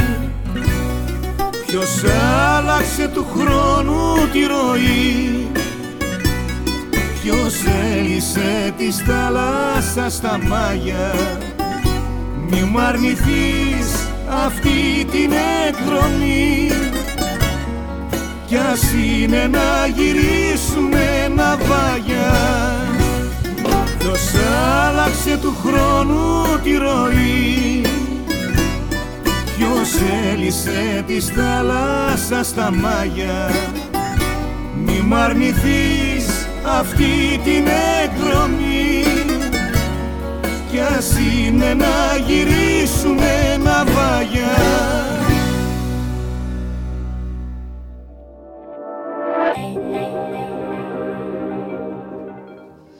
Δύο και τρία πρώτα λεπτά θα είμαστε μαζί μέχρι τις τρεις ε, στον ήχο Γιώργος Νομικός, στην παραγωγή Γιάννα Θανασίου, στο μικρόφωνο Ιμπούλικα Μιχαλοπούλου και Υπουργός Πολιτισμού η κυρία Μενδώνη ενοχλήθηκε για τον διασυρμό της χώρας σχετικά με την τσιμεντοποίηση της Ακρόπολης. Είχαμε δημοσιεύματα και από τη Λεμόντ και από την Λιμπερασιόν και χθες έδωσε συνέντευξη τύπου για να μας πει ότι όλα έγιναν καλώς. Να καλωσορίσουμε την Δέσποινα Κουτσούμπα, πρόεδρο του Συλλόγου Ελλήνων Αρχαιολόγων. Καλό μεσημέρι κυρία Κουτσούμπα. Καλό μεσημέρι. Τι έγινε, ενοχλήθηκε η κυρία Μενδώνη και βέβαια προσπάθησε ε, να διαψεύσει ακόμα και φωτογραφίες έτσι, που ε, δείχνουν... Καταρχάς, καταρχάς το Υπουργείο έστειλε μια πολυσέλιδη επιστολή στη Λιμπερασιόν ε, και τα βάζει με τους δημοσιογράφους. Και τα βάζει με τον δημοσιογράφο συγκεκριμένο, ο οποίος έκανε ρεπορτάζ. Ε, αλλά δεν άρεσαν οι πηγές του ρεπορτάζ στην, ε, στο Υπουργείο Πολιτισμού. Προφανώς δεν τους άρεσε που μίλησε ο, ο κύριος Περγέ μίλησε με την διευθύντρια της UNESCO, την κυρία Έσλερ. Δεν τους άρεσε καθόλου αυτό προφανώς και επιτέθηκαν στο δημοσιογράφο. Ε, είναι το ακριβές αντίστοιχο με το να είχαν πάρει κάποιον να κοιτάξει το τηλέφωνο και να του λέγανε σταμάτα τη συνεργασία σου με τον Τάδε γιατί δεν μας άρεσε το άρθρο του. Απλά επειδή ήταν στη Λιμπερασιόν δεν μπορούσαν να το κάνουν ακριβώς Ε, πραγματικά ήταν βέβαια, ε, άργησε λίγο, άργησε μια μέρα η απάντηση. Δηλαδή τη μέρα που στάλθηκε η απάντηση στη Λιμπερασιόν που δημοσιοποιήθηκε στα ελληνικά μίντια, γιατί γι' αυτό πιο πολύ για να δημοσιοποιηθεί στα ελληνικά μίντια. Ήδη το πράγμα είχε ξεφύγει, είχε γράψει μέχρι και η Μόντι, είχε γράψει Φιγκαρό, ε, ο Λεπαριδιέν, ε, είχαν γράψει περιοδικά στην ε, Αγγλία και στην Αμερική γιατί το θέμα της Ακρόπολης είναι όντως σοβαρό και η Ακρόπολη είναι όντως μνημείο παγκόσμια πολιτική κληρονομιά και δεν ανοίξε κανέναν. Οπότε ήταν, προφανώς δεν θα έμενε στα σύνορα της χώρας, πόσο μάλλον όταν υπάρχει μια έκκληση για τη διαστρώσει στην Ακρόπολη που έχει υπογραφεί από 600 περίπου, περισσότερους από 600, πολύ σοβαρούς επιστήμονες mm-hmm. της Ελλάδας και του εξωτερικού, που κανένας δεν τους, για κάποιο λόγο κανένα από τα ελληνικά μίντια δεν τους λαμβάνει υπόψη του. Δεν τους θεωρεί ειδικούς, δεν τους θεωρεί αυθεντίες, άριστους, δεν ξέρω τι. Είναι καθηγητές στον Μπέρκλι, ας πούμε. Προφανώς για τα εγχώρια μίντια δεν είναι. Κανένας από τους 600. και κανένας. από τους 600. Μάλιστα. Και Έλληνες βέβαια μέσα σε αυτού και άνθρωποι πολύ σημαντικοί ε, αρχαιολόγοι, επιστήμονες και όχι μόνο. Άνθρωποι που έχουν φτιάξει την εικόνα που έχουμε σήμερα για τους αρχαιολογικού χώρους σε όλη τη χώρα. Mm-hmm. Πρώην γενικοί διευθυντές αρχαιοτήτων, διευθυντές αρχαιοτήτων. Δηλαδή, μιλάμε τώρα για το, την, πράγμα, τη ζωντανή ιστορία της αρχαιολογικής υπηρεσίας. Και η αντιμετώπιση είναι ποιοι είσαστε εσείς. Ποιοι είσαστε εσείς, δεν σας ξέρουμε. Α πούμε, δεν γράφει ο Τάκης Θεοδωρόπουλος στο καθημερινή για εσά. δηλαδή, πραγματικά έχω απελπιστεί με μερικά πράγματα. Έχω απελπιστεί και με τη... Δεν είναι μόνο ο υπουργός είναι η κατάδια του τύπου στην Ελλάδα. Ακριβώς αυτό είναι, είναι πολύ μεγάλο πρόβλημα. Και αυτό θα δηλαδή, έλεγα ότι είναι ακόμη μεγαλύτερο πρόβλημα. Μα είναι, είναι, είναι, είναι. Και αυτό είναι που ενόχλησε και στο άρθρο της Λιμπερασιόν. Το άρθρο της Λιμπερασιόν ε, έκανε κριτική στα πεπραγμένα της ελληνικής κυβέρνησης και η ελληνική κυβέρνηση δεν το έχει συνηθίσει πια αυτό λόγω της λίστας Πέτσα. Mm-hmm. Ε, και προφανώς αυτό του ενόχλησε πολύ. Αλλά είναι κατάδια να υπογράφουν 600 επιστήμονες τους κύρους και να μην ασχολείται μια εφημερίδα να ρωτήσει τη γνώμη τους έστω να βάλει δύο απόψεις απέναντι, ας πούμε, υπέρ των διαστρώσεων, κατά των διαστρώσεων. Έστω αυτό. Ούτε δεν ακούγεται, ούτε καν, ούτε καν η αντίθετη άποψη δεν ακούγεται. Έτσι. Υπάρχει η μόνο η άποψη, η κυβερνητική άποψη αυτή. Ε, εάν δεν υπήρχαν και τα social media και οι φωτογραφίες και όλα σχετικά, η λογική θα ήταν δεν μιλάμε για το θέμα, αλλά δεν υπάρχει. Ε, βέβαια, η άνθρωποι είναι ανοιχτή και ο κάθε άνθρωπος μπορεί να πάει να το δει. Μπορεί να πάει να το δει. Με τα... Έτσι. Βέβαια.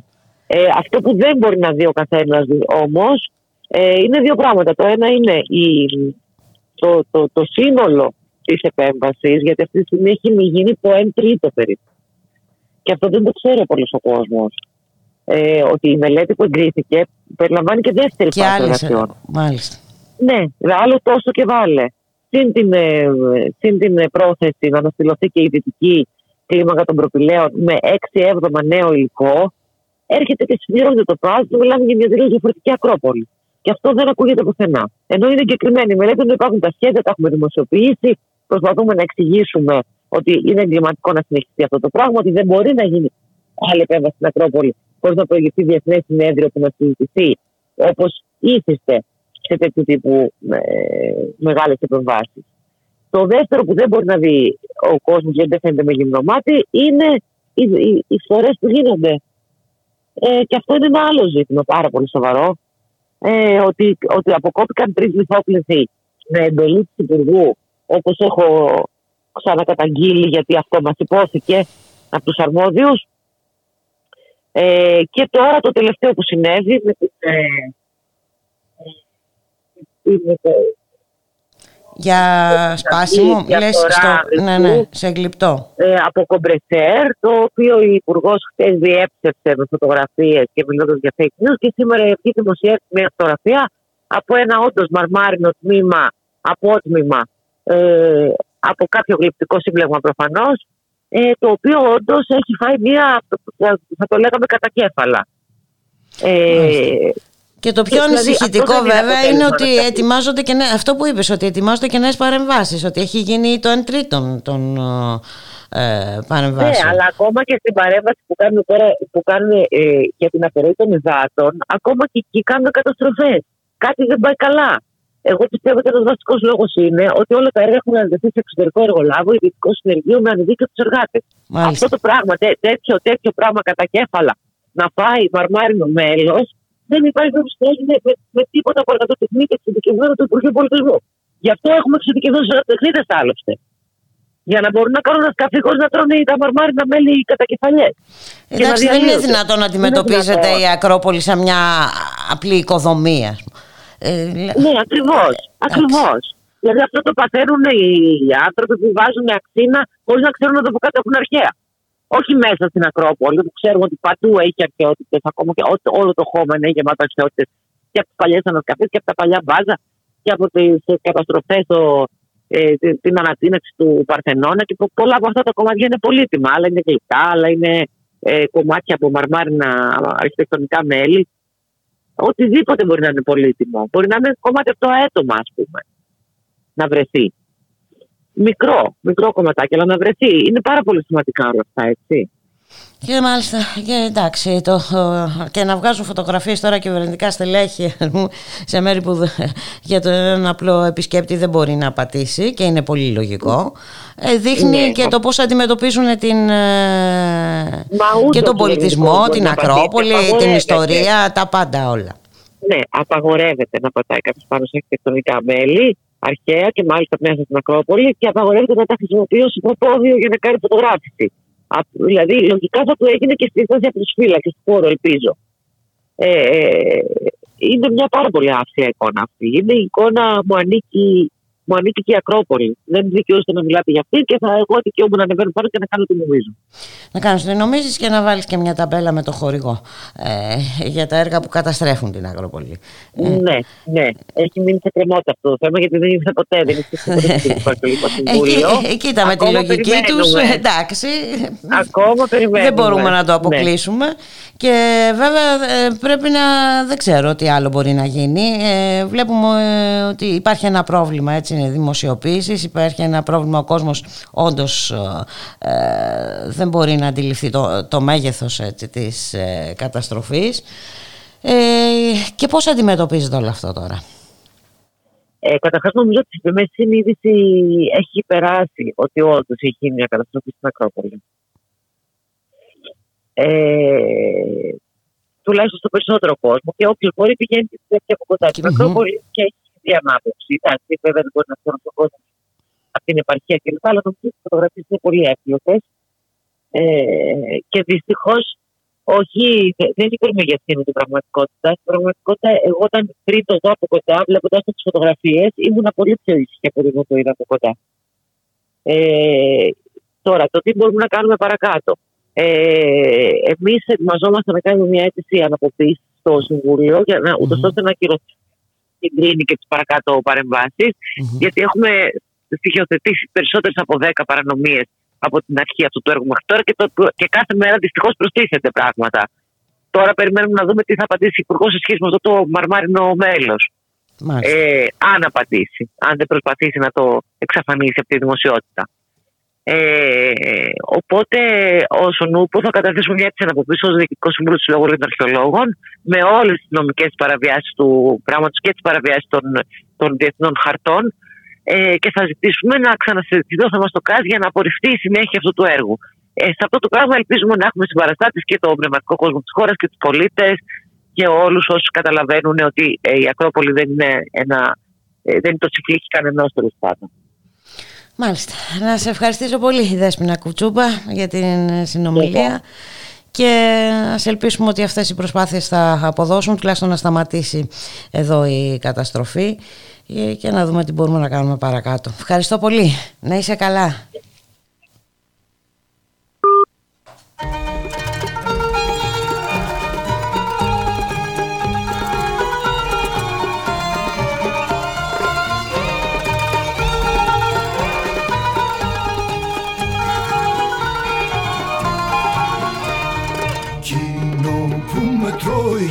Που με σώζει είναι που ονειρεύομαι σαν το καραγκιόζι Φίλους και εχθρούς στις φρικτές μου πλάτες όμορφα να σήκωνα σαν να ήταν επιβάτες.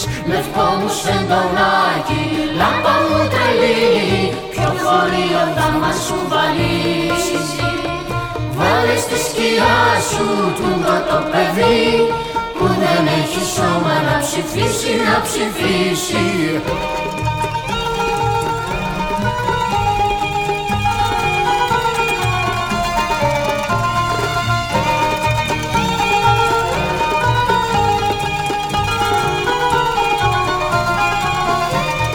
Σαν κουκιά μετρώ τα λόγια του καμπούρι πίσω από το λευκό πανί μέσα από το κυβούρι Μα όσο κι αν μετρώ κάτι περισσεύει.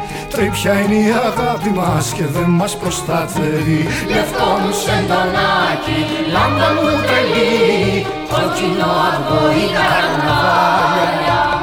Σαν πως μέσα από μια κάλπη μαγική Μας κοιτάει ο χάρος και του τρέχουνε τα σάλια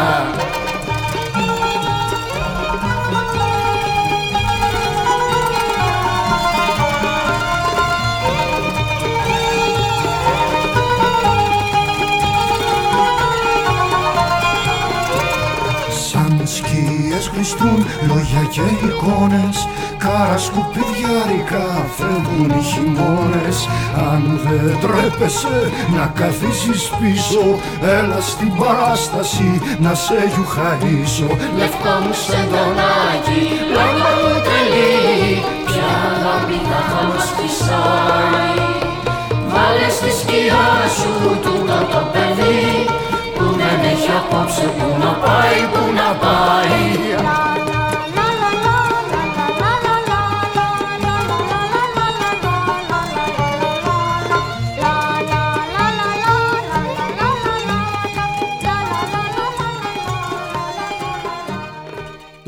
Μετακαπιταλιστικού Πολιτισμού συστήνεται στο ευρύ κοινό, παρουσιάζοντας τους στόχους, τις δράσεις και τους ανθρώπους του από την Ελλάδα και το εξωτερικό σε μια υβριδική εκδήλωση πλαισιωμένη από καλλιτεχνικά δρόμενα, η οποία θα μεταδοθεί την 5η 13 Μαΐου από τις 8 μέχρι τις 9 το βράδυ στο κανάλι του Μέτα στο YouTube αλλά και στο Facebook. Θα ακολουθήσει συνέντευξη τύπου. Κέντρο Μετακαπιταλιστικού Πολιτισμού για να φανταστούμε τον κόσμο εκ νέου.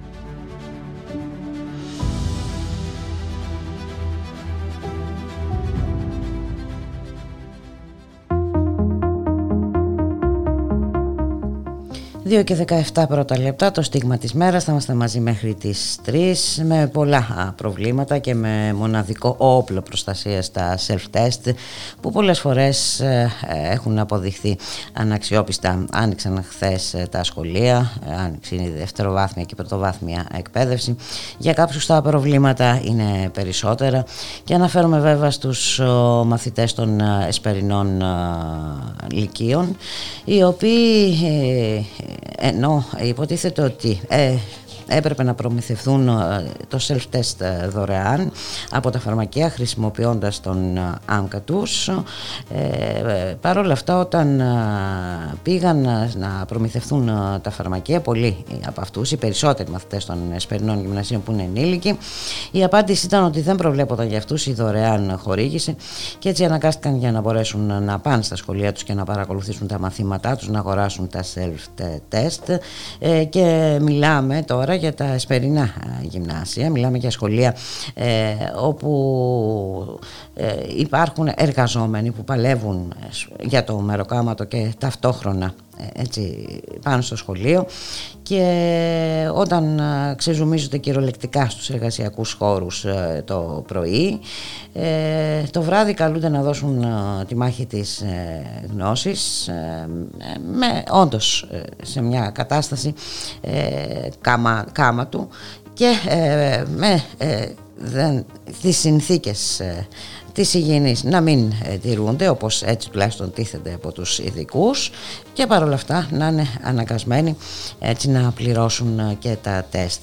Δεν είναι όμως το μοναδικό πρόβλημα των μαθητών των εσπερινών ε, γυμνασίων και ηλικίων ε, έχουν και ένα άλλο πολύ μεγάλο πρόβλημα. Ε, καλούνται να δώσουν τη μάχη των εισαγωγικών εξετάσεων ε, με άνισους όρους.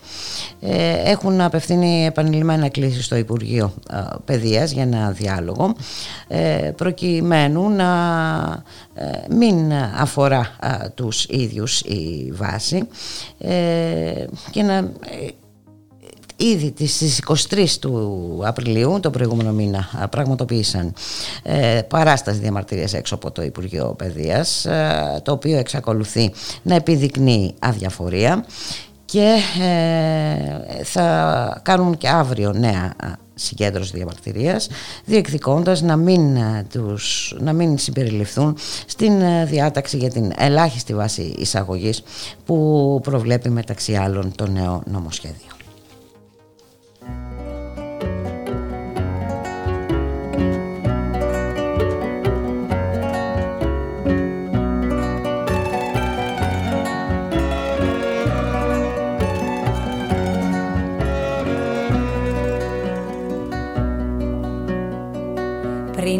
Πριν πεινάσουν μαγειρεύουν των φρονιμών τα παιδιά Και τα ρούχα τους φυλάνε για να έχουν τα μισά.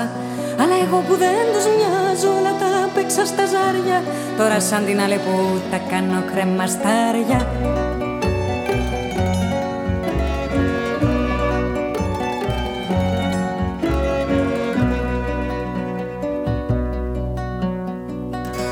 τρύπες για πολλά κεράσια και έχω φτάσει μέχρι εδώ. Μπρος γκρεμός και πίσω ρέμα, το καλάθι μου αδιανό. Μια καλή και ωραία μέρα θα φανεί από το πρωί. Ο Άγιος ήθελε φοβέρα και εγώ του είπα προσευχή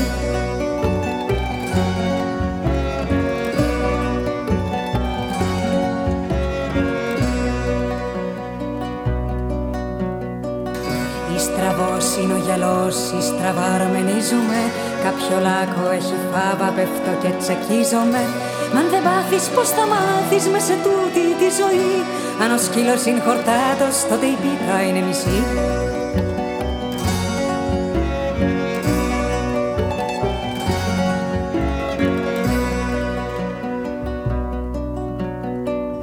Όποιος βιάζεται σκοντάφτη το γοργόν και χάρη να έχει λάλη σαν πολλά κοκόρια. Και έτσι άργησε να φέξει μα το ένα φέρνει το άλλο και οι χιώτες παν δυο-δυο. Εσύ τράβαμε κι ας κλαίω έχω κι άλλα να σου πω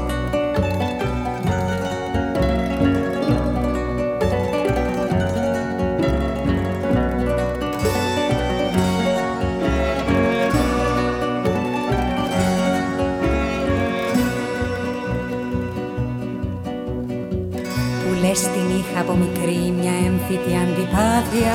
Για παροιμίες και ρητά και τη δασκαλοπάθεια. Μα με το διάβα του ο καιρός και τα γυρίσματα του Μ' αφήνει έκθαμβη μπροστά στα αποφέγματα του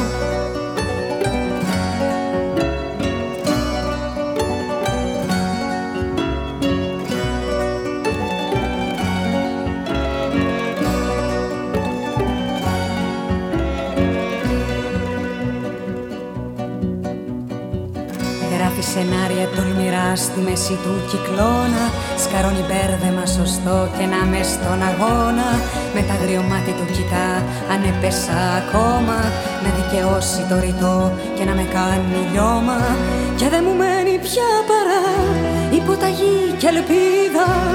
Αφού για ακόμα μια φορά την προκοπή μου δεν είδα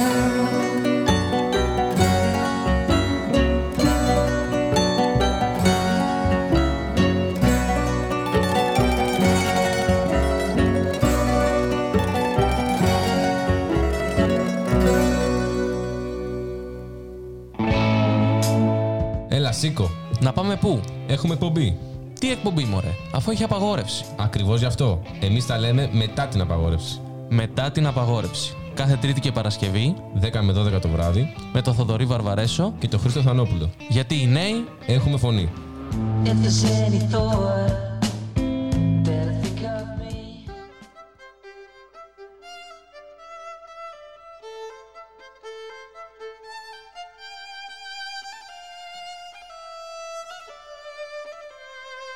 Ραδιομέρα. Η ανυπακοή στο ραδιόφωνο. Μεταβάσεις. Η εκπομπή κίνησης ιδεών του Κέντρου Μετακαπιταλιστικού Πολιτισμού.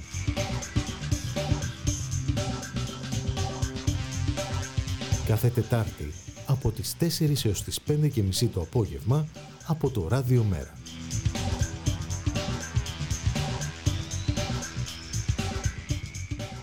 Τα τελευταία 100 χρόνια, ο ελληνισμός έζησε τέσσερις εθνικές καταστροφές.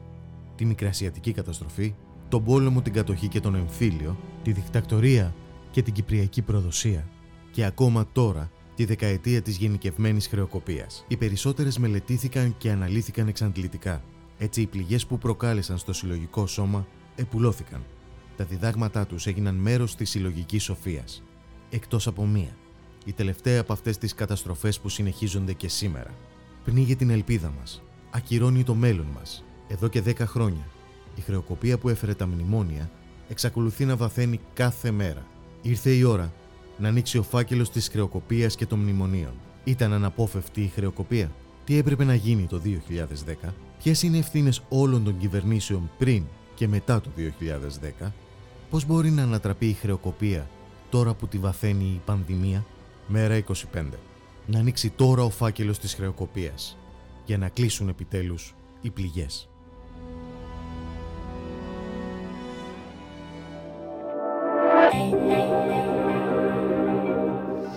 Ραδιομέρα.gr, ώρα είναι 2 και 26 πρώτα λεπτά. Το περασμένο διάστημα δημοσιεύτηκαν τα αποτελέσματα από το Ευρωβαρόμετρο Φεβρουαρίου-Μαρτίου του 2021. Βλέπουμε, διακρίνουμε μια αντιστοιχία με τις ε, δημοσκοπήσεις εδώ στη χώρα μας ε, σχετικά με την δημοτικότητα της ε, κυβέρνησης Μητσοτάκης. Βλέπουμε όμως και άλλα πράγματα. Να έχουμε μια γενική συζήτηση με τον κύριο Γιάννη Μαυρή, πολιτικό επιστήμονα και πρόεδρο και διευθύνων σύμβουλο της Public Issue. Καλό μεσημέρι κύριε Μαυρή. Καλό σας μεσημέρι. Λοιπόν, σύμφωνα με το Ευρωβαρόμετρο λοιπόν υπάρχει μια διάχυτη δυσαρέσκεια της μεγάλης πλειοψηφίας του ελληνικού λαού απέναντι στην ε, κυβέρνηση και σε ό,τι αφορά βέβαια την αντιμετώπιση της ε, πανδημίας. Ε, ναι, μπορούμε να. Καταρχήν, δυσαρέσκεια προκύπτει, δεν προκύπτει μόνο από το Ευρωβαρόμετρο, προκύπτει και από, άλλες, και από τις άλλες ε, δημοσκοπήσεις που δημοσιευονται ε, εκείνο που έχει σημασία όμως και, και θα έλεγα ότι η δυσαρέσκεια γενικά δεν είναι κάτι συγκυριακό, είναι κάτι Έχουμε περάσει μια δεκαετία δυσαρέσκειας στη χώρα. Ε, αυτό που έχει σημασία φυσικά είναι οι διακυμάνσεις ε, που έχει αυτή η δυσαρέσκεια. Και ειδικά όμως για το θέμα της πανδημίας νομίζω ότι όντως το η, έρευνα του Ευρωβαρόμετρου, η οποία είναι από τις. Ε, να, μπορούμε να το συζητήσουμε μετά τι ακριβώς είναι το Ευρωβαρόμετρο και πού διαφέρει από τις υπόλοιπες δημοσκοπήσεις που κυκλοφορουν Η έρευνα του Ευρωβαρόμετρου, μεταξύ άλλων, ε, διερευνά, έχει διερευνήσει και την ικανοποίηση από τα μέτρα ε, που, ε, που λαμβάνει κάθε κυβέρνηση, γιατί το Ευρωβαρόμετρο γίνεται σε όλες τις χώρες της Ευρωπαϊκής Ένωσης, απέναντι στην πανδημία. Εκεί λοιπόν, αν δει κανείς την ε, ε, εξέλιξη αυτής της ερώτησης σε σχέση με την προηγούμενη έρευνα του Ευρωβαρόμετρου που ήταν τον, ε, τον Νοέμβριο, δηλαδή στην ουσία έχουμε το χειμώνα του, του 20, με το, μάλλον το φθινόπωρο του 20 με το χειμώνα ας πούμε του 2021, εκεί υπάρχει μια αντιστροφή. πραγματικά πολύ σημαντική αντιστροφή. Δηλαδή ενώ το τον, το, το φθινόπωρο η ικανοποίηση από την κυβέρνηση και τα μέτρα που έπαιρνε ήταν στο 75% και η δυσαρέσκεια στο 39% αυτή η, τώρα στη μέτρηση τελευταία το 61% το 6 στους 10 είναι δυσαρεστημένοι από τη διαχείριση της πανδημίας και μόλις ε, ε, 39% είναι ικανοποιημένοι. Άρα εκεί πράγματι υπάρχει, μια σοβαρή μετατόπιση. Ναι. Ε, ακριβώς. Και αυτό δεν ισχύει μόνο για τη χώρα μας από ό,τι βλέπω όμως. Ε, ε, αλλά υπάρχει και, μια, και για τους Ευρωπαίους πολίτες ένας φόβος κυρίως για, το, για την οικονομία. Έτσι. Όλες οι κυβερνήσεις, τις, όλες οι κυβερνήσεις δοκιμάζονται στο, στο, στο ζήτημα της διαχείρισης πανδημίας και φυσικά εισπράττουν έτσι, ανάλογα με τον βαθμό επιτυχίας ή αποτυχίας, εισπράττουν και την ε, δυσαρέσκεια ή την ευμένεια της ε, κοινής γνώμης. Η πανδημία, όπως έχουμε ξαναπεί, ε, επικαθορίζει όλα τα, τα θέματα και ο φόβος που δημιουργεί η πανδημία που έχει δημιουργήσει είναι ένας καθοριστικός παράγοντας που σε μεγάλο βαθμό κρίνει και τις εξελίξεις τις πολιτικές και θα μετρήσει και στην φυσικά και στη, στη, στην ε, ε, απόδοση των πολιτικών κομμάτων, των πολιτικών δυνάμεων κάθε χώρας. Ε, Παραδείγματος χάρη, θα λέγαμε ότι σε ορισμένες χώρες η, η, η αναποτελεσματική αντιμετώπιση της ε, πανδημίας έχει μετατοπίσει ε, τους ψηφοφόρους ε, προς τα ακροδεξιά, κύριε Μαυρή. Υπάρχει, ε, υπάρχει αυτή ε, η, μπορούμε να κάνουμε μια τέτοια διαπίστωση αλλά νομίζω ότι θα είναι λάθος να βγάλει κανείς ένα εύκολο συμπέρασμα αφοριστικό γιατί πραγματικά υπάρχουν πάρα πολλοί παράγοντες και σε κάθε χώρα υπάρχουν διαφορετικές ε, ε, διαφορετικοί λόγοι που, που, φυσικά ε, διαπλέκονται, συναρθρώνονται με την ε, διαχείριση της πανδημίας αλλά δεν μπορεί να πει κανείς ότι υπάρχει μία τάση ε, ενιαία. Έτσι. Ε, βλέπουμε διαφορετικά φαινόμενα να εκδηλώνονται. Ε, επίσης μην ξεχνάμε ότι είναι μια γενικότερη ε, περίοδος ανακατατάξεων, μια εποχή θα έλεγα ανακατατάξεων που και αυτό δεν πρέπει να μας ξεφεύγει από την οπτική. Έτσι, η πανδημία ήρθε να δέσει με άλλα θέματα, να Ακριβώς. συναστρωθεί. Ε, δεν και- είναι από μόνη της. έτσι, Ο, μόνος, ο μόνος πρόβλημα που αντιμετωπίζει, αντιμετωπίζουν οι κοινωνίες στη, Δύ- παντού και, και, και στη Δυτική Ευρώπη φυσικά. Ε, και στην ε, Ευρώπη βέβαια και βέβαια έρχεται να προσθεθεί η- η- στην ε, μη σωστή αντιμετώπιση από την πλευρά γενικά έτσι, της ε, Ευρωπαϊκής ε, Ένωσης ε, στην κακή διαχείριση και των προηγούμενων ετών σε ό,τι αφορά την οικονομία. Δηλαδή, εντάξει, ε, Ήδη ε, βλέπουμε μια τακτική από την Ευρωπαϊκή Ένωση μία αποδοτική σε ό,τι αφορά τον εμβολιασμό και την προστασία των ε, Ευρωπαίων ε, πολιτών η οποία... Να, να, να δώσω το στοιχείο, το, επειδή τα έχω τα στοιχεία του Ευρωβαρόμετρου μπροστά μου, στο Μμμ. σύνολο της ε, Ευρωπαϊκής Ένωσης των 27, έτσι, το, στο σύνολο ε, στις 27 χώρες, μόλις το 43% των πολιτών, 4 στους 10 δηλώνουν ικανοποιημένοι ε, με τα μέτρα που παίρνουν οι κυβερνήσεις τους, των χωρών τους. Έτσι, το 56% ε, είναι ε, δυσαρεστημένοι. Και αυτό έχει μια διακύμανση. Ε, αλλού είναι, ας πούμε, σε κάποιες χώρες είναι ικανοποιημένη η κοινή γνώμη, όπως παραδείγματος χάρη στη Δανία το ποσοστό της ικανοποίησης από τη διαχείριση είναι 50, 79%, στη Γερμανία είναι 52%, ε, στη Γαλλία είναι 36% μόλις. Και βλέπουμε λοιπόν ε, στην Ιτα- Ιταλία με τα γνωστά θέματα είναι στο 39 όσο είναι δηλαδή και στην Ελλάδα.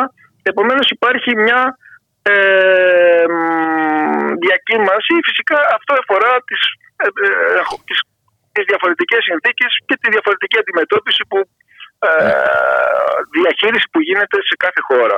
Θα μπορούσαμε να πούμε ότι δρά και συνδυαστικά ε, και με την οικονομική πολιτική που Φυσικά. εφαρμόζεται σε, αυ- σε κάθε μία Βεβαίως από τις και- χώρες. Έτσι δεν είναι; Ασφαλώς και είναι. Ε, και αυτό φαίνεται. Κοιτάξτε, το ευρωβαρόμετρο ε, πρέπει να πω ότι είναι, δεν είναι μια δημοσκόπηση σαν και αυτές που κυκλοφορούν, που, δημοσιο, που ξέρει ο κόσμος. Δηλαδή, ε, πρώτα απ' όλα γιατί είναι μια έρευνα η οποία γίνεται πάνω από τρεις δεκαετίες από την αρχή της, του ευρωπαϊκού εγχειρήματος. Επομένως, έχουμε μια ε, χρονοσυρά ερευνών πολύ μεγάλη, εν- 94 έρευνες αυτού του τύπου από, το, από το, τη δεκαετία του, το τέλ, τα τέλη της δεκαετίας του 70 μέχρι σήμερα ε, γίνεται κάθε εξάμηνο ε, γίνεται με τις ε, βασικές, με βασικές ερωτήσεις. Δεν, δεν είναι πολιτική έρευνα με την έννοια δεν, δεν, έχει, δεν μετράει την πρόθεση ψήφου. Μμμ. άρα δεν μπορούμε να συγκρίνουμε δεν έχει τέτοιες ερωτήσεις, δεν έχει δημοτικότητα των πολιτικών αρχηγών. Έχει αν θέλετε πιο θεσμικά έχει, αναφέρεται στους θεσμούς, στην εμπιστοσύνη στους θεσμούς στο θέμα της, Ευρωπα... το- της τάσης των πολιτών απέναντι στην Ευρωπαϊκή Ένωση και κυρίως, αυτό έχει μια ιδιαίτερη σημασία, έχει τις ίδιες βασικές ερωτήσεις και με αυτή την έννοια μπορούμε να συγκρίνουμε ε, διαχρονικά και να βλέπουμε τάσεις. Αυτό ε, δυστυχώς δεν μπορεί να ισχύσει στον ίδιο βαθμό με τις δημοσκοπήσεις που δημοσιοποιούνται που άλλες εμπλέκονται περισσότερο στο θέμα των εντυπώσεων και της προπαγάνδας, άλλες ε, πουσάρουν κάποια πράγματα και άλλες δεν τα πουσάρουν. Ε, τέλος πάντων, είναι αρκετά διαφορετική, ε, αλλά εμένα μου κάνει και εντύπωση το γεγονός ότι παρότι το Ευρωβαρόμετρο, ξαναλέω, είναι μια έρευνα τριών δεκαετιών, πολύ, η, η πιο θεσμική έρευνα κοινής νόμης σε επίπεδο ευρωπαϊκό, βλέπετε ότι ε, η χρήση που γίνεται είναι επιλεκτική. Και αυτό φυσικά αφορά όχι μόνο τη. δηλαδή αφορά όλα τα ε, θε- κόμματα τα, ε, τη διακυβέρνηση. Κάνουν χρήση όποτε συμφέρει. Όποτε δεν συμφέρει, αποσιωπάται αυτή η έρευνα. Και αυτό νομίζω είναι ένα γενικότερο ζήτημα με το πώς αντιμετωπίζουμε τις, ε, αντιμετωπίζουν και τα κόμματα και κυρίως τα μέσα ενημέρωσης τις ε, δημοσκοπήσεις και τις πιο σοβαρές ακαδημαϊκές ή θεσμικές έρευνες κοινής νόμης. Και ε, πα, παρόλο που όπως είπατε και εσείς ε, μετρώνται οι τάσεις. Ε, δεν, είναι, δεν αφορά ούτε την δημοτικότητα, δεν είναι πολιτική η δημοσκόπηση, δεν ε, έχει ποσοστά κομμάτων. Παρ' όλα αυτά έτσι χρησιμοποιούνται κατοδοκούν. Πάνω να πει ότι ε, κάποια από τα στοιχεία που βγαίνουν από αυτές... Ε, από, ναι, όταν λέω όμως, εντάξει, όταν λέμε τάσεις, εννοούμε τάσεις και πολιτικές, δεν εννοώ... Ναι, ναι, τάσεις με... πολιτικές, αλλά όχι εντάξει με, με, συγκεκριμένο, με το συγκεκριμένο τρόπο που γίνονται συνήθως οι δημοσκοπήσεις. Μετράει κόμματα, δεν μετράει πρόθεση ψήφου. Αλλά ε, το πώς πάνε τα πράγματα στη χώρα που είναι ένας βασικός δείκτης που δείχνει το γενικό κοινωνικό κλίμα ή αν βελτιώθηκαν στον χρόνο που πέρασε τα οικονομικά σας ή η θέση εργασίας που έχετε ή αν φοβάστε την ανεργία ή ποια είναι τα προβλήματα της χώρας είναι σαφώς πολιτικές ε, ερωτήσεις έτσι, είναι, είναι ίδιες έχει σημασία το να είναι ίδιες να μετράς τα ίδια πράγματα και από εκεί προκύπτουν τάσεις και πολιτικές. Δηλαδή ε, και εκεί όντως ε, έχει ενδιαφέρον αλλά κανείς για να είναι συνεπής πρέπει να αναφέρεται, αν αναφέρεται κανείς στο ευρωβαρόμετρο, πρέπει να αναφέρεται σε όλες τις έρευνες και όχι μόνο σε αυτές που το συμφέρουν. Αυτό είναι το θέμα. Ε, ναι, αυτό είναι το θέμα, αλλά ε, εντάξει, ειδικά εδώ βλέπουμε πώς λειτουργούν τα πράγματα. Εδώ έχουμε έλλειψη ενημέρωσης γενικώς, ε, έχουμε απόκρυψη ε, στοιχείων, απόκρυψη ειδήσεων, διαστρέβλωση ειδήσεων. Ε, δηλαδή δεν θεωρώ ότι η δημοσιογραφία ε, ζει τις από τις πιο κακές στιγμές της αυτή την ε, περίοδο ε, και αυτό αφορά πάρα πολλά. Έτσι νομίζω ότι είναι, και, αλλά θα προσέθετα επίσης ότι και οι δημοσκοπήσεις ε, χρησιμοποιούνται περισσότερο χειραγωγικά από mm-hmm. ότι σε κάποιες περιόδους στο παρελθόν. Όχι ότι είναι καινούριο και μόνο τώρα το θέμα, αλλά δυστυχώς υπάρχει και εκεί μια υποχώρηση. Υπάρχει μια οπισθοδρόμηση στην κακοποίηση και στην χειραγωγική χρήση των ερευνών κοινής νόμης. Έτσι. Ε, θα πρέπει να το επισημάνουμε και αυτό το στοιχείο. Θα πρέπει να το επισημάνουμε, όμως ε, εγώ διαβλέπω ότι ε, έχουν πάψει και να έχουν την ε, ίδια σημασία και για τους πολίτες κύριε Μαυρή. Δηλαδή κάποτε πιστεύω ότι δίναμε μεγαλύτερη σημασία στα αποτελέσματα των δημοσκοπήσεων από ό,τι σήμερα. Ε, δεν θα διαφωνούσα με την ε, τοποθέτηση αυτή. Ε, το θέμα είναι ε, τελικά γιατί και μήπως τελικά το θέμα των δημοσκοπήσεων είναι ένα σύμπτωμα της ε, αποπολιτικοποίησης γενικότερης και της ε, απογοήτευσης της κοινωνίας από την πολιτική και τις εκλογές. Γιατί τελικά αυτό είναι το ουσιαστικό ζήτημα. Κάποιος, ένας πολίτης ο οποίος ε, έχει απογοητευτεί από την πολιτική, δεν περιμένει από τα κόμματα, δεν περιμένει από τη Βουλή και αυτό φαίνεται και στην έρευνα, ξέρετε, του, του Ευρωβαρόμετρου, mm-hmm. επειδή μετράει ας πούμε, η εμπιστοσύνη στην κυβέρνηση ή στη Βουλή, η εμπιστοσύνη στην, στα κόμματα καταρχήν, αυτό το οποίο δεν το έβγαλε κανείς στη δημοσιότητα. Υπάρχει στο Ευρωβαρόμετρο. Ένας από τους πίνακες του Ευρωβαρόμετρο αφορά την εμπιστοσύνη στα κόμματα σε όλες τις χώρες της Ευρωπαϊκής Ένωσης. Στην Ελλάδα, ξέρετε πόσο είναι η εμπιστοσύνη στα κόμματα; 12%. Μάλιστα. Και 12%. Δηλαδή, ένας στους 10 εμπιστεύεται τα κόμματα. Είναι ακριβώς το ίδιο ποσοστό όμως που ήταν και πριν τις εκλογές του 19. Δεν άλλαξε κάτι. Και θα, εγώ θα, θα σας έλεγα με βάση και τις δικές μας έρευνες ότι τόσο είναι το ποσοστό και πριν το 2010, πριν ξεσπάσει η κρίση στην Ελλάδα. Άρα λοιπόν έχουμε μια απαξίωση των κομμάτων. Έτσι, όταν 10% τα τελευταία δεν έχει ξεπεραστεί η κρίση νομιμοποίησης που ε, ήρθε και στην Ελλάδα με το μνημόνιο, με, τη, με, με τα μνημόνια. Ε, και για να γυρίσουμε στο θέμα των δημοσκοπήσεων, ε, δεν είναι το, το πρωτεύον οι δημοσκοπήσεις. Το πρωτεύον είναι η σχέση του κόσμου με την πολιτική. Αν υπάρξει και υπάρχει υποχώρηση, φαίνεται στην τεράστια εποχή που υπάρχει πια, αυτό φέρνει και την έλλειψη ενδιαφέροντος για τις δημοσκοπήσεις. Οι δημοσκοπήσεις δυστυχώς πια ενδιαφέρουν μόνο τους κρατούντες, τα κόμματα εξουσίας και όσους ασχολούνται επαγγελματικά με την πολιτική. Μάλιστα και δεν είναι και τόσο ευχάριστο αυτό γιατί είναι ένα εργαλείο οι δημοσκοπήσεις. Δεν είναι. Ε, ε, έχουν εμπλακεί, δεν, δεν μπόρεσε να υπάρξει μια αυτονομία των ε, δημοσκοπήσεων στην Ελλάδα. Όχι μόνο, εντάξει, στην Ελλάδα, στην Ελλάδα έγινε, κομματικοποιήθηκαν οι δημοσκοπήσεις σε πολύ μεγαλύτερο βαθμό Και θα έλεγα εδώ ότι ένα μεγάλο μερίδιο ευθύνης έχει ε, κυρίως η προηγούμενη κυβέρνηση του ΣΥΡΙΖΑ, αλλά και παλιότερα, αλλά και ο ΣΥΡΙΖΑ, που δεν όφιλε να έχει τέτοια αντιμετώπιση στις δημοσκοπήσεις, τις ενέπλεξε στο κομματικό ανταγωνισμό.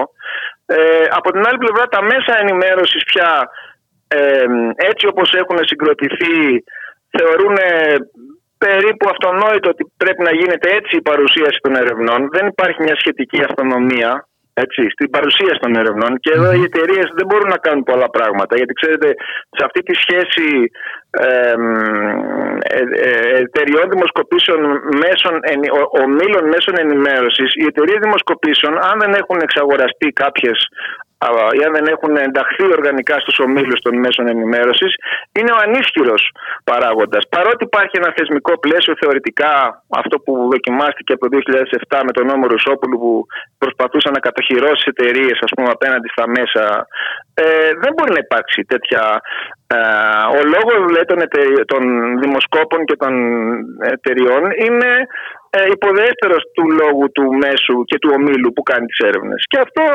έχει φυσικά τις συνέπειες που μπορεί να καταλάβει ο καθένας. Μάλιστα. Ε, τώρα, από άλλα στοιχεία του Ευρωβαρόμετρου, τι πιστεύετε ότι πρέπει να κρατήσουμε; Γιατί, όπως είπατε και πολύ σωστά, δεν, δεν τα μαθαίνουμε και όλα. Κοιτάξτε, εγώ αυτά που βλέπω που είναι οι βασικοί δείκτες ε, ε, και, και αν συγκρίνει κανείς με την, ε, με την, με την, με την, με την προεκλογική έρευνα την αντίστοιχη του 19, δηλαδή πριν την, ε, όταν έχασε τις, κυβέρ... την, την, τις εκλογές ο ΣΥΡΙΖΑ, δηλαδή αν συγκρίνει το καλοκαίρι του 19 με τώρα, με, με τις δύο τελευταίες έρευνες, με τις δύο, εννοώ με το τελευταίο εξάμεινο, αν δούμε δηλαδή χοντρικά τη διετία έχει γίνει σε αυτή τη διετία, ε, θα μπορούσε να πει κανείς ότι φαίνεται και στο Ευρωβαρόμετρο ότι μετά τις εκλογές ε, υπήρξε μια, ε, ένα κλίμα αισιοδοξίας ε, υπέρ της, που προκάλεσε η αλλαγή της διακυβέρνησης και η αποχώρηση του ΣΥΡΙΖΑ. Αυτό το κλίμα φαίνεται σε αρκετούς δείκτες. Δεν είναι όμως τόσο σημαντικό στα, στις εκτιμήσεις των πολιτών για την οικονομία. Για παράδειγμα, ε, πριν τις εκλογές, δηλαδή τον Ιούνιο του 19, πριν χάσει ο ΣΥΡΙΖΑ τις εκλογές, μόλις το 7% στο, με βάση το ευρωβαρόμετρο θεωρεί, θεωρούσε την, την ε, κατάσταση στην οικονομία καλή. Σήμερα το ποσοστό είναι 10%. Έτσι, το, το 90% θεωρεί ότι είναι κακή, το 93% πριν τις εκλογές, δηλαδή δεν μπορεί να θεωρήσει κανείς ότι είναι πολύ μεγάλη βελτίωση ότι το 93 έγινε 90. Σας λέω ένα παράδειγμα. Ναι. Ή ας πούμε ότι η, η, η, η, δημοκρατία έτσι όπως λειτουργεί στην Ελλάδα το 65% ε, πριν τις εκλογές τον Ιούνιο του 19 θεωρούσε ότι δεν λειτουργεί σωστά δεν είναι ικανοποιημένοι οι πολίτες από το πώς λειτουργεί το 65 τώρα είναι 67 δηλαδή είναι και λίγο χειρότερα τα πράγματα άρα ε, πρέπει να δει κανείς τι είναι τελικά ε, σε αυτές τις πιο μακροχρόνιες τάσεις που είναι και πιο ουσιαστικές, που δεν, δεν επηρεάζονται τόσο πολύ από τη συγκυρία ή τις εντυπώσεις ή την ατζέντα των μέσων ενημέρωσης, ε, η κατάσταση δεν είναι τόσο ε, ρόδινη. Έτσι. Ε, και θα έλεγα επίσης ότι φαίνονται και κάποιες διαφοροποιήσεις έντονες εις βάρος του κυβερνώντος κόμματος με βάση τα, ε, από το, στο τελευταίο εξάμεινο. Δηλαδή υπάρχει μια μεταβολή, μια επιδείνωση κάποιων δικτών που είχαν βελτιωθεί Δηλαδή στην ουσία αυτό το θετικό κλίμα απορροφήθηκε. Ε, βεβαίως αυτό δεν ε, παράγει ένα αποτέλεσμα ε, συντριπτικό ούτε καν βασικό υπέρ της αντιπολίτευσης. Έτσι. Ε, χωρις να μπαίνω στη συζήτηση περί ποιες είναι οι τάσεις στην πρόθεση ψήφου ή πόσο προηγείται ή πόσο διαφορά θα έλεγα ότι στην ουσία ε, ναι μεν υπάρχει μια αποδυνάμωση, ε, σαφώς υπάρχει αποδυνάμωση της κυβερνητικής ε, εικόνας σε όλα τα επίπεδα, αλλά δεν είναι... Δεν την καρπώνεται η αξιωματική αντιπολίτευση. Ε, αξιωματική αντιπολίτευση. Άρα είμαστε σε μια μεταβατική περίοδο. Σε μια μεταβατική περίοδο που δεν ξέρουμε πώς θα, ε, τι έκβαση θα έχει. Ε, και βέβαια μην ξεχνάμε ότι έχουμε, είναι σε εξέλιξη ακόμα η πανδημία. Ε, Είμαστε Και- και αντιμέτωποι να σας πω α- και- με, με, αυ- με αυτή την, ε, με αυτό το κύμα ακόμα και ποιος ξέρει πόσο ακόμα θα είμαστε έτσι. Δυστυχώς τα πραγματικά στοιχεία ε, είναι, βεβαίως δεν είναι καλό να κάνει κανείς συνέχεια να προβάλλει αρνητικές ε, ειδήσεις, αλλά στην, αυτή τη στιγμή που μιλάμε ένα 12 με 13% του πληθυσμού έχει εμβολιαστεί με τις δύο δόσεις. Τώρα, το, δηλαδή πολύ πέρα από, το, από τους δείκτες του 70% που θεωρείται ας πούμε ένα κριτήριο για την ανοσία της ε, αγέλης. Έτσι. Ε, τώρα, το γεγονός ότι ο κόσμος είχε κουραστεί, το ότι θέλει να ελπίζει ότι μπήκαμε, βλέπουμε φως στο τούνελ, ότι ξεκίνησε η απελευθέρωση από όλα αυτά, αυτά είναι σε επίπεδο επικοινωνίας και θα έλεγα εκεί υπάρχει, απο... είναι όντως δημιουργείται μια εφορία ε, στον κόσμο, ότι ανοίξ- ανοίγουμε, ότι ανοίγουν, ανοίγει η αγορά, ανοίγουν ο τουρισμός κτλ. Αλλά, αλλά τα πραγματικά στοιχεία απ' την άλλη ε, επιβάλλουν μια περισυλλογή. Έτσι. Μμμ. Ε, κύριε Μαυρή, στην, στο Ευρωβαρόμετρο στην έρευνα υπάρχει και ερώτηση για τα μέσα ενημέρωσης. Έτσι δεν είναι; Φυσικά. Ε, και η Φυσικά. απάντηση είναι για τα δημόσια μέσα ενημέρωσης. Η, το, Κυρίως. α, καταρχήν υπάρχουν ενδιαφέροντα στοιχεία τα οποία δεν ξέρω αν μπορούμε να. Ε, α, α, ε, το Ευρωβαρόμετρο μετράει συστηματικά την εμπιστοσύνη στην τηλεόραση, την εμπιστοσύνη στο ραδιόφωνο, στο ίντερνετ, ε, στην, ε, σε- ε, στα, στο γραπτό τύπο, στις εφημερίδες και στα, κοινωνι- στα μέσα κοινωνικής δικτύωσης αφενός. Έχει επομένως υπάρχουν ε, πολύ ενδιαφέροντα στοιχεία. Για παράδειγμα, στην Ελλάδα το 74% σε αυτή την τελευταία έρευνα δεν εμπιστεύεται την τηλεόραση. Έτσι. Το 49% ε, εμπιστεύεται το ραδιόφωνο και άλλο το 49% δεν το εμπιστεύεται. Μάλιστα. Ε, τις εφημερίδες εμπιστεύεται το 43%. Το ίντερνετ, το διαδίκτυο, το εμπιστεύεται το 54%. Δηλαδή το ίντερνετ γενικά έχει μεγαλύτερα ποσοστά εμπιστοσύνης, σχεδόν υπερδιπλάσια της τηλεόρασης. Και βεβαίως τα μέσα κοινωνικής δικτύωσης επίσης δεν τα εμπιστεύεται ε, ο, η κοινή γνώμη. Ε, τώρα εκτός από αυτά τα στοιχεία, τα οποία είναι πολύ ενδιαφέροντα, έχει, το Ευρωβαρόμετρο έχει και ερωτήσεις ποιοτικές, ας πούμε. Ε, δηλαδή, μια βασική και ενδιαφέρουσα ερώτηση ε, είναι εάν τα, με- τα δημόσια μέσα ε, είναι, στη- θεωρεί, ο- ε, η ερώτηση είναι αν πιστεύετε τα, τα δημόσια Είναι μέσα στη απαλλαγμένα χώρα- από πολιτικές πιέσεις. Ακριβώς. Λοιπόν, στην Ελλάδα το 15% πιστεύει ότι είναι ε, απαλλαγμένα και το 84% ότι δεν είναι. Δηλαδή έχουμε μια καθολική πεποίθηση του κόσμου, αλλά ξέρετε ποια ήταν η εικόνα τον Ιούνιο του 19, δηλαδή επί κυβέρνηση ΣΥΡΙΖΑ. 13% ε, έλεγε ότι είναι απαλλαγμένα και το 85% ότι δεν είναι. Άρα το 13 Έγινε 15. Εντάξει, δεν, είναι- δεν είναι μεγάλες οι διαφορές. Διαφορά. Άρα είναι μια παγιωμένη αντίληψη. Α, του αυτό κόσμου. ακριβώς δείχνει ότι είναι μια παγιωμένη αντίληψη του κόσμου. Ε, και κερδίζουν έδαφος συνέχεια και τα social media, media από ό,τι βλέπουμε και όχι μόνο από το Ευρωβαρόμετρο και από άλλες Ναι. ε, έρευνες που Αλλά γίνονται όχι κατά καιρό. όμως, όχι όμως, ε, δεν, δεν είναι θετική, η- δεν υπάρχει εμπιστοσύνη στα, υπάρχει εμπιστοσύνη στο διαδικτυο Τώρα φυσικά αυτά είναι, ολο- είναι από μόνο του μια έρευνα, τι εννοεί ο καθένας διαδίκτυο, και Διαδίκτυο. τι διαβάζει, τι Ε, βλέπει, ναι. τι ακ- Άλλο θέμα Έτσι. αυτό. Ε, θα κράταγα φυσικά την απαξίωση της τηλεόρασης. Έτσι. Ναι, Θα είναι την πολύ κράταγα ως- σημαντική. Είναι πολύ σημαντική. Ε, Παρ' όλα αυτά κάνουν ό,τι μπορούν για να το κάνουν το 74% 94% δηλαδή. Να μην μας εκπλήξει αν στην επόμενη ε, έτσι, δημοσκόπηση ε, Πάντως έχει ενδιαφέρον. Ε, είδατε ότι αυτά τα στοιχεία του Ευρωβαρόμετρου στην ίδια έρευνα, από την ίδια έρευνα, ουδής τα προβάλλει. Έτσι. Και υπάρχουν και πολλά άλλα που θα έχει ενδιαφέρον. Θα έχει- Ακόμα και τα. Ναι, σίγουρα υπάρχουν. Ε, γι' αυτό λέω ότι δεν πρέπει να γίνεται επιλεκτική η χρήση της, των ερευνών και ότι πρέπει να έχουμε τη μεγάλη εικόνα. Δυστυχώς όπως είπατε και εσείς ε, και χρησιμοποιούνται επιλεκτικά και όπως θέλει, σε ποια κατεύθυνση θέλει ο καθένας να, τις, ε, να τα χρησιμοποιήσει. Και έτσι ακυρώνεται, ε, ακυρώνεται σημασία τους. αυτή η λειτουργία, η αν θέλετε δημοκρατική λειτουργία των ερευνών κοινή νόμη, των δημοσκοπήσεων, που κάποτε υ- υπάρχει ως έναν βαθμό και κάποτε μπορούσε να, να, ε, να, είναι, και με- να είναι μεγαλύτερη, ότι συνεισφέρουν η, μια αντικειμενική έρευνα μπορεί να είναι εργαλείο πληροφόρησης των πολιτών. Μπορεί να ενημερώνει δηλαδή για σοβαρά θέματα, αλλά ε, με αυτόν τον τρόπο που χρησιμοποιούνται οι έρευνες ε, και πλέον ξαναλέω ότι θεωρώ ότι υπάρχει πολύ μεγάλη ε, πισωγύρισμα στο πώς χρησιμοποιούνται οι έρευνες πια στην Ελλάδα, οι δημοσκοπήσεις, ε, αυτό ακυρώθηκε. Κύριε Αυγουνή, σας ευχαριστήσω πολύ και θέλω να σας δεσμεύσω ότι θα έρθετε και εδώ στο στούντιο να τα πούμε από κοντά. Βεβαίως, πολύ ευχαρίστως. Να είστε καλά. Ευχαριστώ πολύ. Καλό απόγευμα.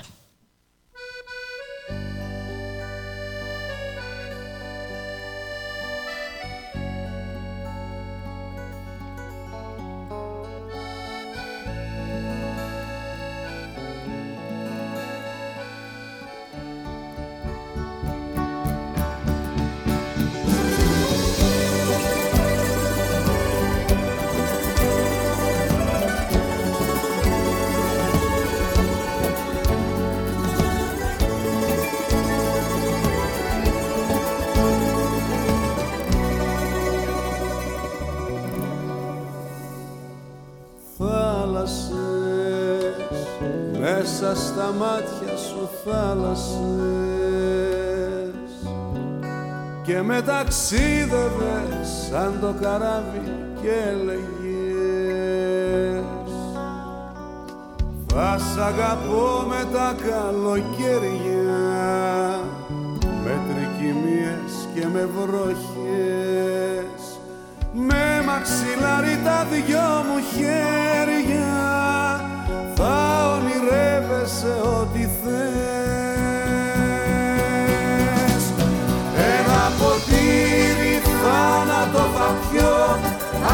απόψε να με θύσω Τα καλοκαίρια πες μου πως μπορώ μόναχος μου να ζήσω. Ένα ποτήρι θάνατο θα πιω απόψε να με θύσω Σε μονοπάτι αδιάβατο θα βγω θα βγω να σε ζητήσω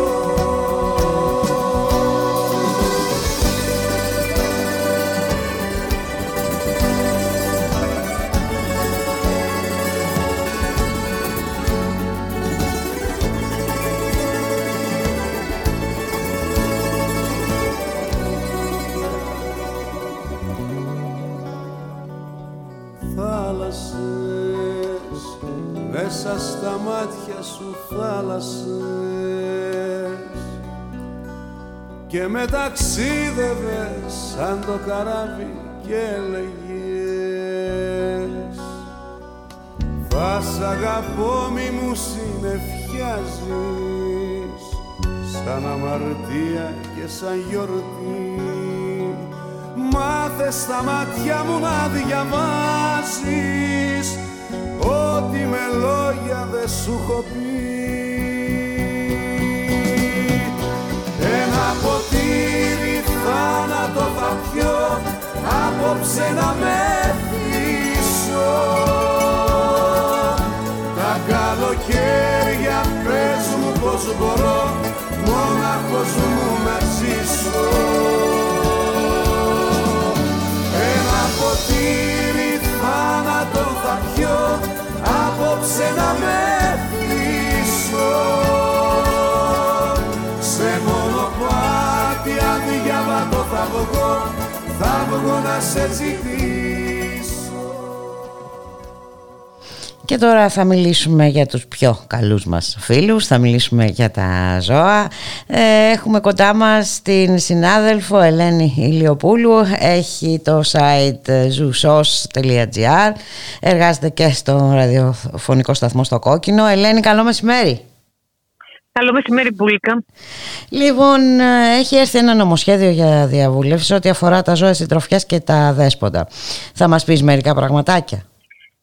Να πούμε ότι είναι ένα πολυδιαφημισμένο νομοσχέδιο γιατί από πλευράς κυβέρνησης και ειδικά από τον κύριο Μητσοτάκη ε, διαφημίστηκε με κάθε τρόπο για να δείξει και ο Πρωθυπουργός το φιλοζωικό του προφιλ Ε, τέθηκε σε διαβούλευση την περασμένη Παρασκευή. Σε αυτό υπάρχουν όντως ε, κάποια προωθημένα άρθρα που απουσίαζαν από το νομοθετικό πλαίσιο της χώρας. Εν τούτης υπάρχουν πάρα, πάρα πολλά ζητήματα ανοιχτά, γιατί από τη μια είδαμε την κυβέρνηση Μητσοτάκη να επιδιώκει, να λέει ότι θα νομοθετήσει την υποχρεωτική στήρωση όλων των οικόσιτων ζώων συντροφιάς των σκυλιών και των γατιών με στόχο τον περιορισμό των αδέσποτων, γιατί στη χώρα μας έχουμε πάρα πολλές εγκαταλείψεις ανεπιθύμητων ζώων, με αποτέλεσμα να μην μειώνονται ποτέ τα ζώα που έχουμε στους δρόμους. Όμως, όπως πάντα συμβαίνει με όλα τα νομοσχέδια, στις τελευταίες σελίδες του είδαμε τις εξαιρέσεις που μπορούν να δοθούν με εντολή υπουργού, με απόφαση υπουργού, που αυτό ακυρώνει το μέτρο. Συνεπώς, μια κυβερνητική προσπάθεια να τα έχει με όλους καλά και ναι, μεν ο Πρωθυπουργός να μην εκτεθεί, αλλά τελικά εκτίθεται. Να πούμε ότι παραμένει σε διαβούλευση έως τις 20 Μαου. Ε, Στις 10 το βράδυ κλείνει η διαδικασία αυτή. Ένα από τα θετικά, γιατί η υποχρεωτική στήρωση αναμένουμε το αν θα γίνει. Ένα από τα θετικά λοιπόν είναι ότι καταργείται το δέσιμο των σκυλιών το μόνιμο μεν που ίσχυε, αλλά και το να ζουν σε συνθήκες απομόνωσης βλέπουμε παντού στην Ελλάδα ζώα αλυσοδεμένα σε βαρέλια, σε ταράτσες, σε οπουδήποτε εγκαταλειμμένα. Ο νομοθέτης εδώ τονίζει και το θέμα της μοναξιάς. Ε, υπάρχουν... Ε, Αυστηροποιείται λίγο το νομοθετικό πλαίσιο για το θέμα των εκτροφέων. Θα δουμε Όλα αυτά βέβαια είναι σε πρώτη φάση, γιατί πρέπει να δούμε τι θα ολοκληρωθεί. Απαγορεύονται οι αγγελίες ζευγαρώματος και πώλησης ζώων. Θα γίνουν ειδικές πλατφόρμες που μόνο οι αδειοδοτημένοι εκτροφείς, αφού βάλουν και τα στοιχεία τους που δείχνουν ότι είναι νόμιμοι επαγγελματίες, θα μπορούν να βάζουν τέτοιες αγγελίες και αυτό είναι σωστό. Ε, Περιμένουμε να δούμε το ύψος της χρηματοδότησης που θα λάβουν οι Δήμοι, γιατί υποχρεούνται να έχουν και δημοτικά κτηνιατρία, κάτι πάρα πολύ σοβαρό. Είναι όντως πολύ σοβαρό αυτό. Ε... Βεβαίως, βεβαίως και τους δίνει τη δυνατότητα, έτσι λέει ο νομοθέτης, να έχουν με, με βάουτσερ, με διάφορα μέτρα, να μπορεί κάποιος δωρεάν να στηρώσει και να τσιπάρει το σκύλο ή τη γάτα του αν ανήκει σε ευπαθείς κοινωνικές αν είναι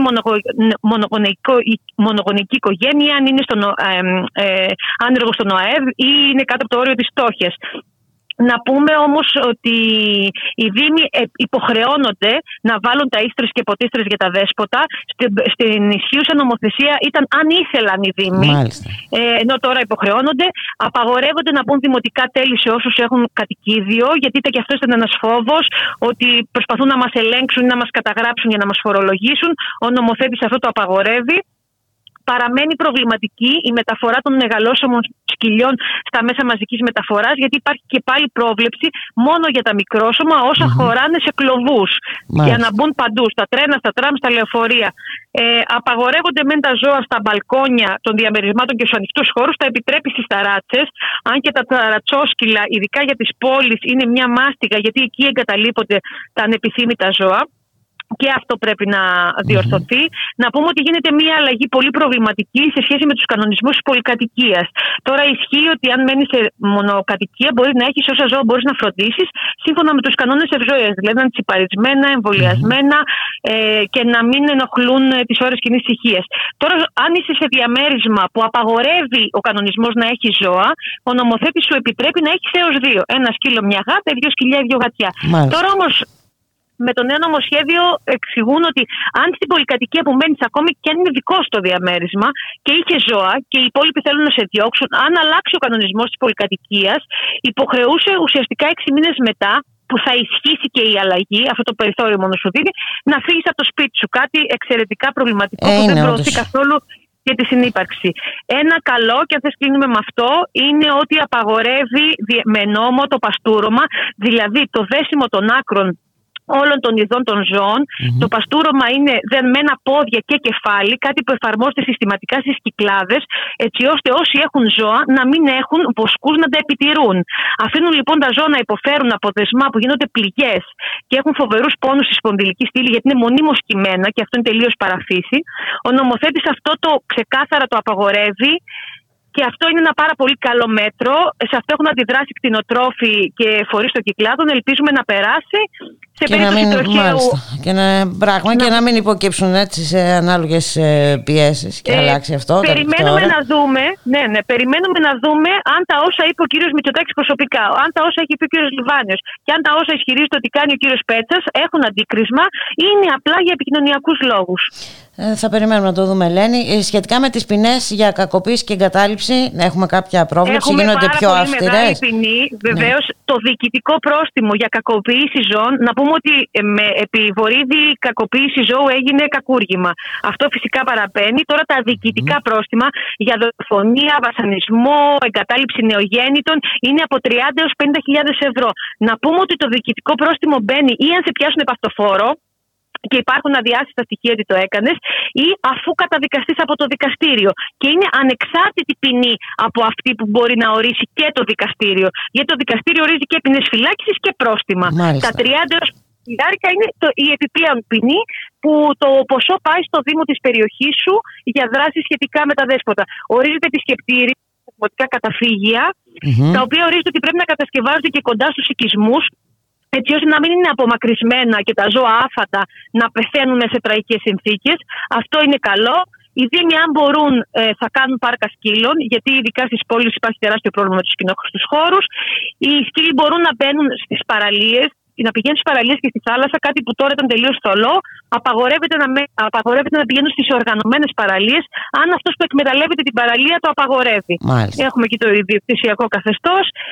Όσοι κακοποιούν ζώα και έχουν καταδικαστεί, απαγορεύεται να έχουν ζώα ή απαγορεύεται να δουλεύουν σε δομές που έχουν ζώα και θα φτιαχτεί και το Μητρό Παραβατών, μια ειδική πλατφόρμα στις εισαγγελίες, που εκεί θα καταγράφονται όσοι έχουν καταδικαστεί αμετάκλητα για τη ζώου. Στα θετικά είπαμε ότι είναι, οι Δήμοι θα έχουν κίνητρα για ηλεκτρονική σήμανση 20 και στηρώση 20 των σκυλιών και γατιών. Ε, ναι, γιατί είναι ένα πρόβλημα και αυτό, παραμένουν Ελένη. Είναι τεράστιο, πολύ φυσικά, μεγάλο πρόβλημα φυσικά. γιατί δεν υπάρχει η- και η οικονομική δυνατότητα. Έτσι Ναι, ναι, ναι. είναι... Και είναι πάρα πολλοί άνθρωποι σε τραγική κατάσταση μετά και από όλα αυτά τα μέτρα Που για την θέλουν, αντιμετώπιση της βέβαια. πανδημίας με Ε, βέβαια. φυσικές. Ε, Που Βέβαια. θέλουν να έχουν ένα πούμε ζώο, κάτι- αλλά δεν μπορούν ε, να προχωρήσουν ε, σε αυτά που πρέπει να προχωρήσουν για να τα προφυλάξουν. Βέβαια. Να πω κλείνοντας. Το εξής, ότι είχε πολύ διαφημιστεί από την κυβέρνηση ότι η Μμμ. Ελλάδα θα κάνει πενταψήφιο αριθμό, έτσι ώστε όποιος θέλει να καταγγείλει να παίρνει το τηλέφωνο και να λέει τι συμβαίνει, έτσι ώστε να παρεμβαίνουν οι αρχές. Στο νομοσχέδιο αναφέρεται ότι αυτό υπάρχει μόνο ως δυνατότητα, δηλαδή να δημιουργηθεί η πλατφόρμα και ο τηλεφωνικός Α, αριθμός. Όμως αυτό που επισημαίνεται, πέρα από το επικοινωνιακό του πράγματος, είναι ότι αν κάποιος καταγγέλει κάτι χωρίς σοβαρά στοιχεία και η καταγγελία είναι και ανώνυμη, απλά θα μπαίνει στο αρχείο και δεν θα μπορεί να διερευνηθεί. Και αυτό είναι πάρα πολύ σημαντικό να καταλάβουμε ότι τώρα υπάρχουν τα επαρκή νομικά όπλα για κάποιον που θέλει να καταγγείλει αυτό που βλέπει και είναι έγκλημα. Η ανωνυμία ε, πολλές φορές δείχνει και ασοβαρότητα. Δηλαδή, ή περιμένεις άλλος να, φτια- να βγάλει το φίδι από την τρύπα. Αν δεις κάποιον να κακοποιεί ένα παιδί, αν δεις κάποιον να κακοποιεί ένα ζώο, οφείλει να το καταγγείλεις. Δεν μπορεί να περιμένεις ότι μόνο με ένα τηλεφώνημα και χωρίς στοιχεία, χωρίς να πεις τι είδες, θα λυθεί το ζήτημα. Και δεν μπορεί πάντα να βγάζει κάποιος άλλος το φίδι από την τρύπα. Έτσι είναι, ρε, ωραία τα λες Μια Ελένη. αντιμετώπιση το, το διαπιστώνουμε δυστυχώς συχνά και στα ζητήματα των ζώων. Δηλαδή, εγώ είδα το έγκλημα, εσύ να πας να, να το καταγγείλεις. Κάτι που δεν ισχύει και σωστά επισημαίνεται. Ε, έχεις Τώρα δίκιο. ελπίζουμε να δούμε μέχρι Για να τις 20 δούμε του μέχρι μηνός τη τι θα λήξη αλλάξει, της θα μείνει. διαβούλευσης αν αλλάξει κάτι, αν θα μείνει κάτι. Βέβαια, Οπότε γιατί οι κυνηγοί και οι κτηνοτρόφοι πιέζουν πάρα, πάρα πολύ Μμμ. και εκεί θα φανεί πόσο αποφασισμένη είναι η κυβέρνηση αυτό να το κάνει νόμο ή απλά να πει ότι κάτι έκανε ενώ ουσιαστικά δεν έχει κάνει. θα τα δούμε. Οπότε μπορεί και να τα ξαναπούμε. Ε, Ελένη, να, σε Βεβαίως, ευχαριστη... ε, να σε ευχαριστήσουμε θέλετε. πάρα πολύ. Να είσαι καλά. Να είστε καλά. Γεια χαρά, Καλή καλό συνέχεια. απόγευμα. Χαρά. Γεια. Γεια. Και φτάσαμε στο τέλος. Κοντά σας στον ήχο Γιώργος Νομικός, στην παραγωγή Γιάννα Θανασίου, στο μικρόφωνο η Μπουλίκα Μιχαλοπούλου. Να σας ευχηθούμε να έχετε ένα καλό απόγευμα, να είστε όλες και όλοι καλά, καλώς εχόντων των πραγμάτων, θα τα ξαναπούμε αύριο στη μία το μεσημέρι και να σας αποχαιρετήσουμε με στράτο Διονυσίου που έφυγε σαν σήμερα το 1990. Γεια χαρά.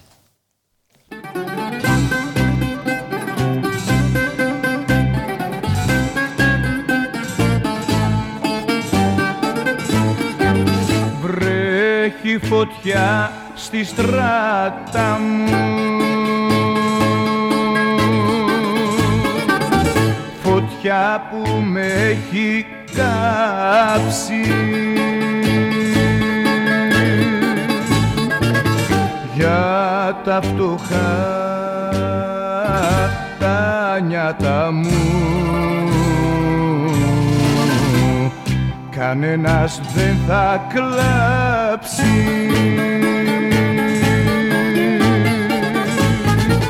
Η ζωή, η ζωή εδώ τελειώνει. Σβήνει το καντήλι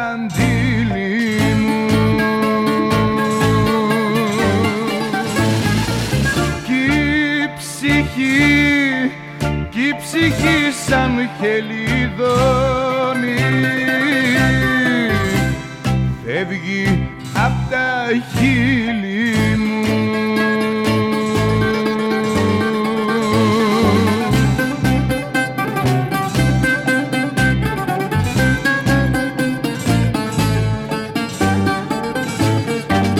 Κύμα πικρό στην πλώρη μου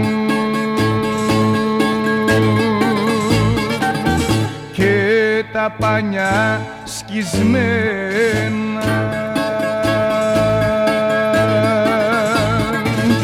Ούτε αδερφός αγόρι μου δεν νοιάστηκε για σένα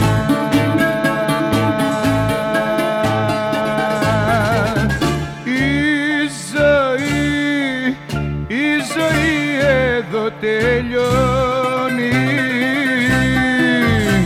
Σβήνει το καντήλι μου. Κι η ψυχή, κι η ψυχή σαν χελιδόνι. Φεύγει απ' τα χείλη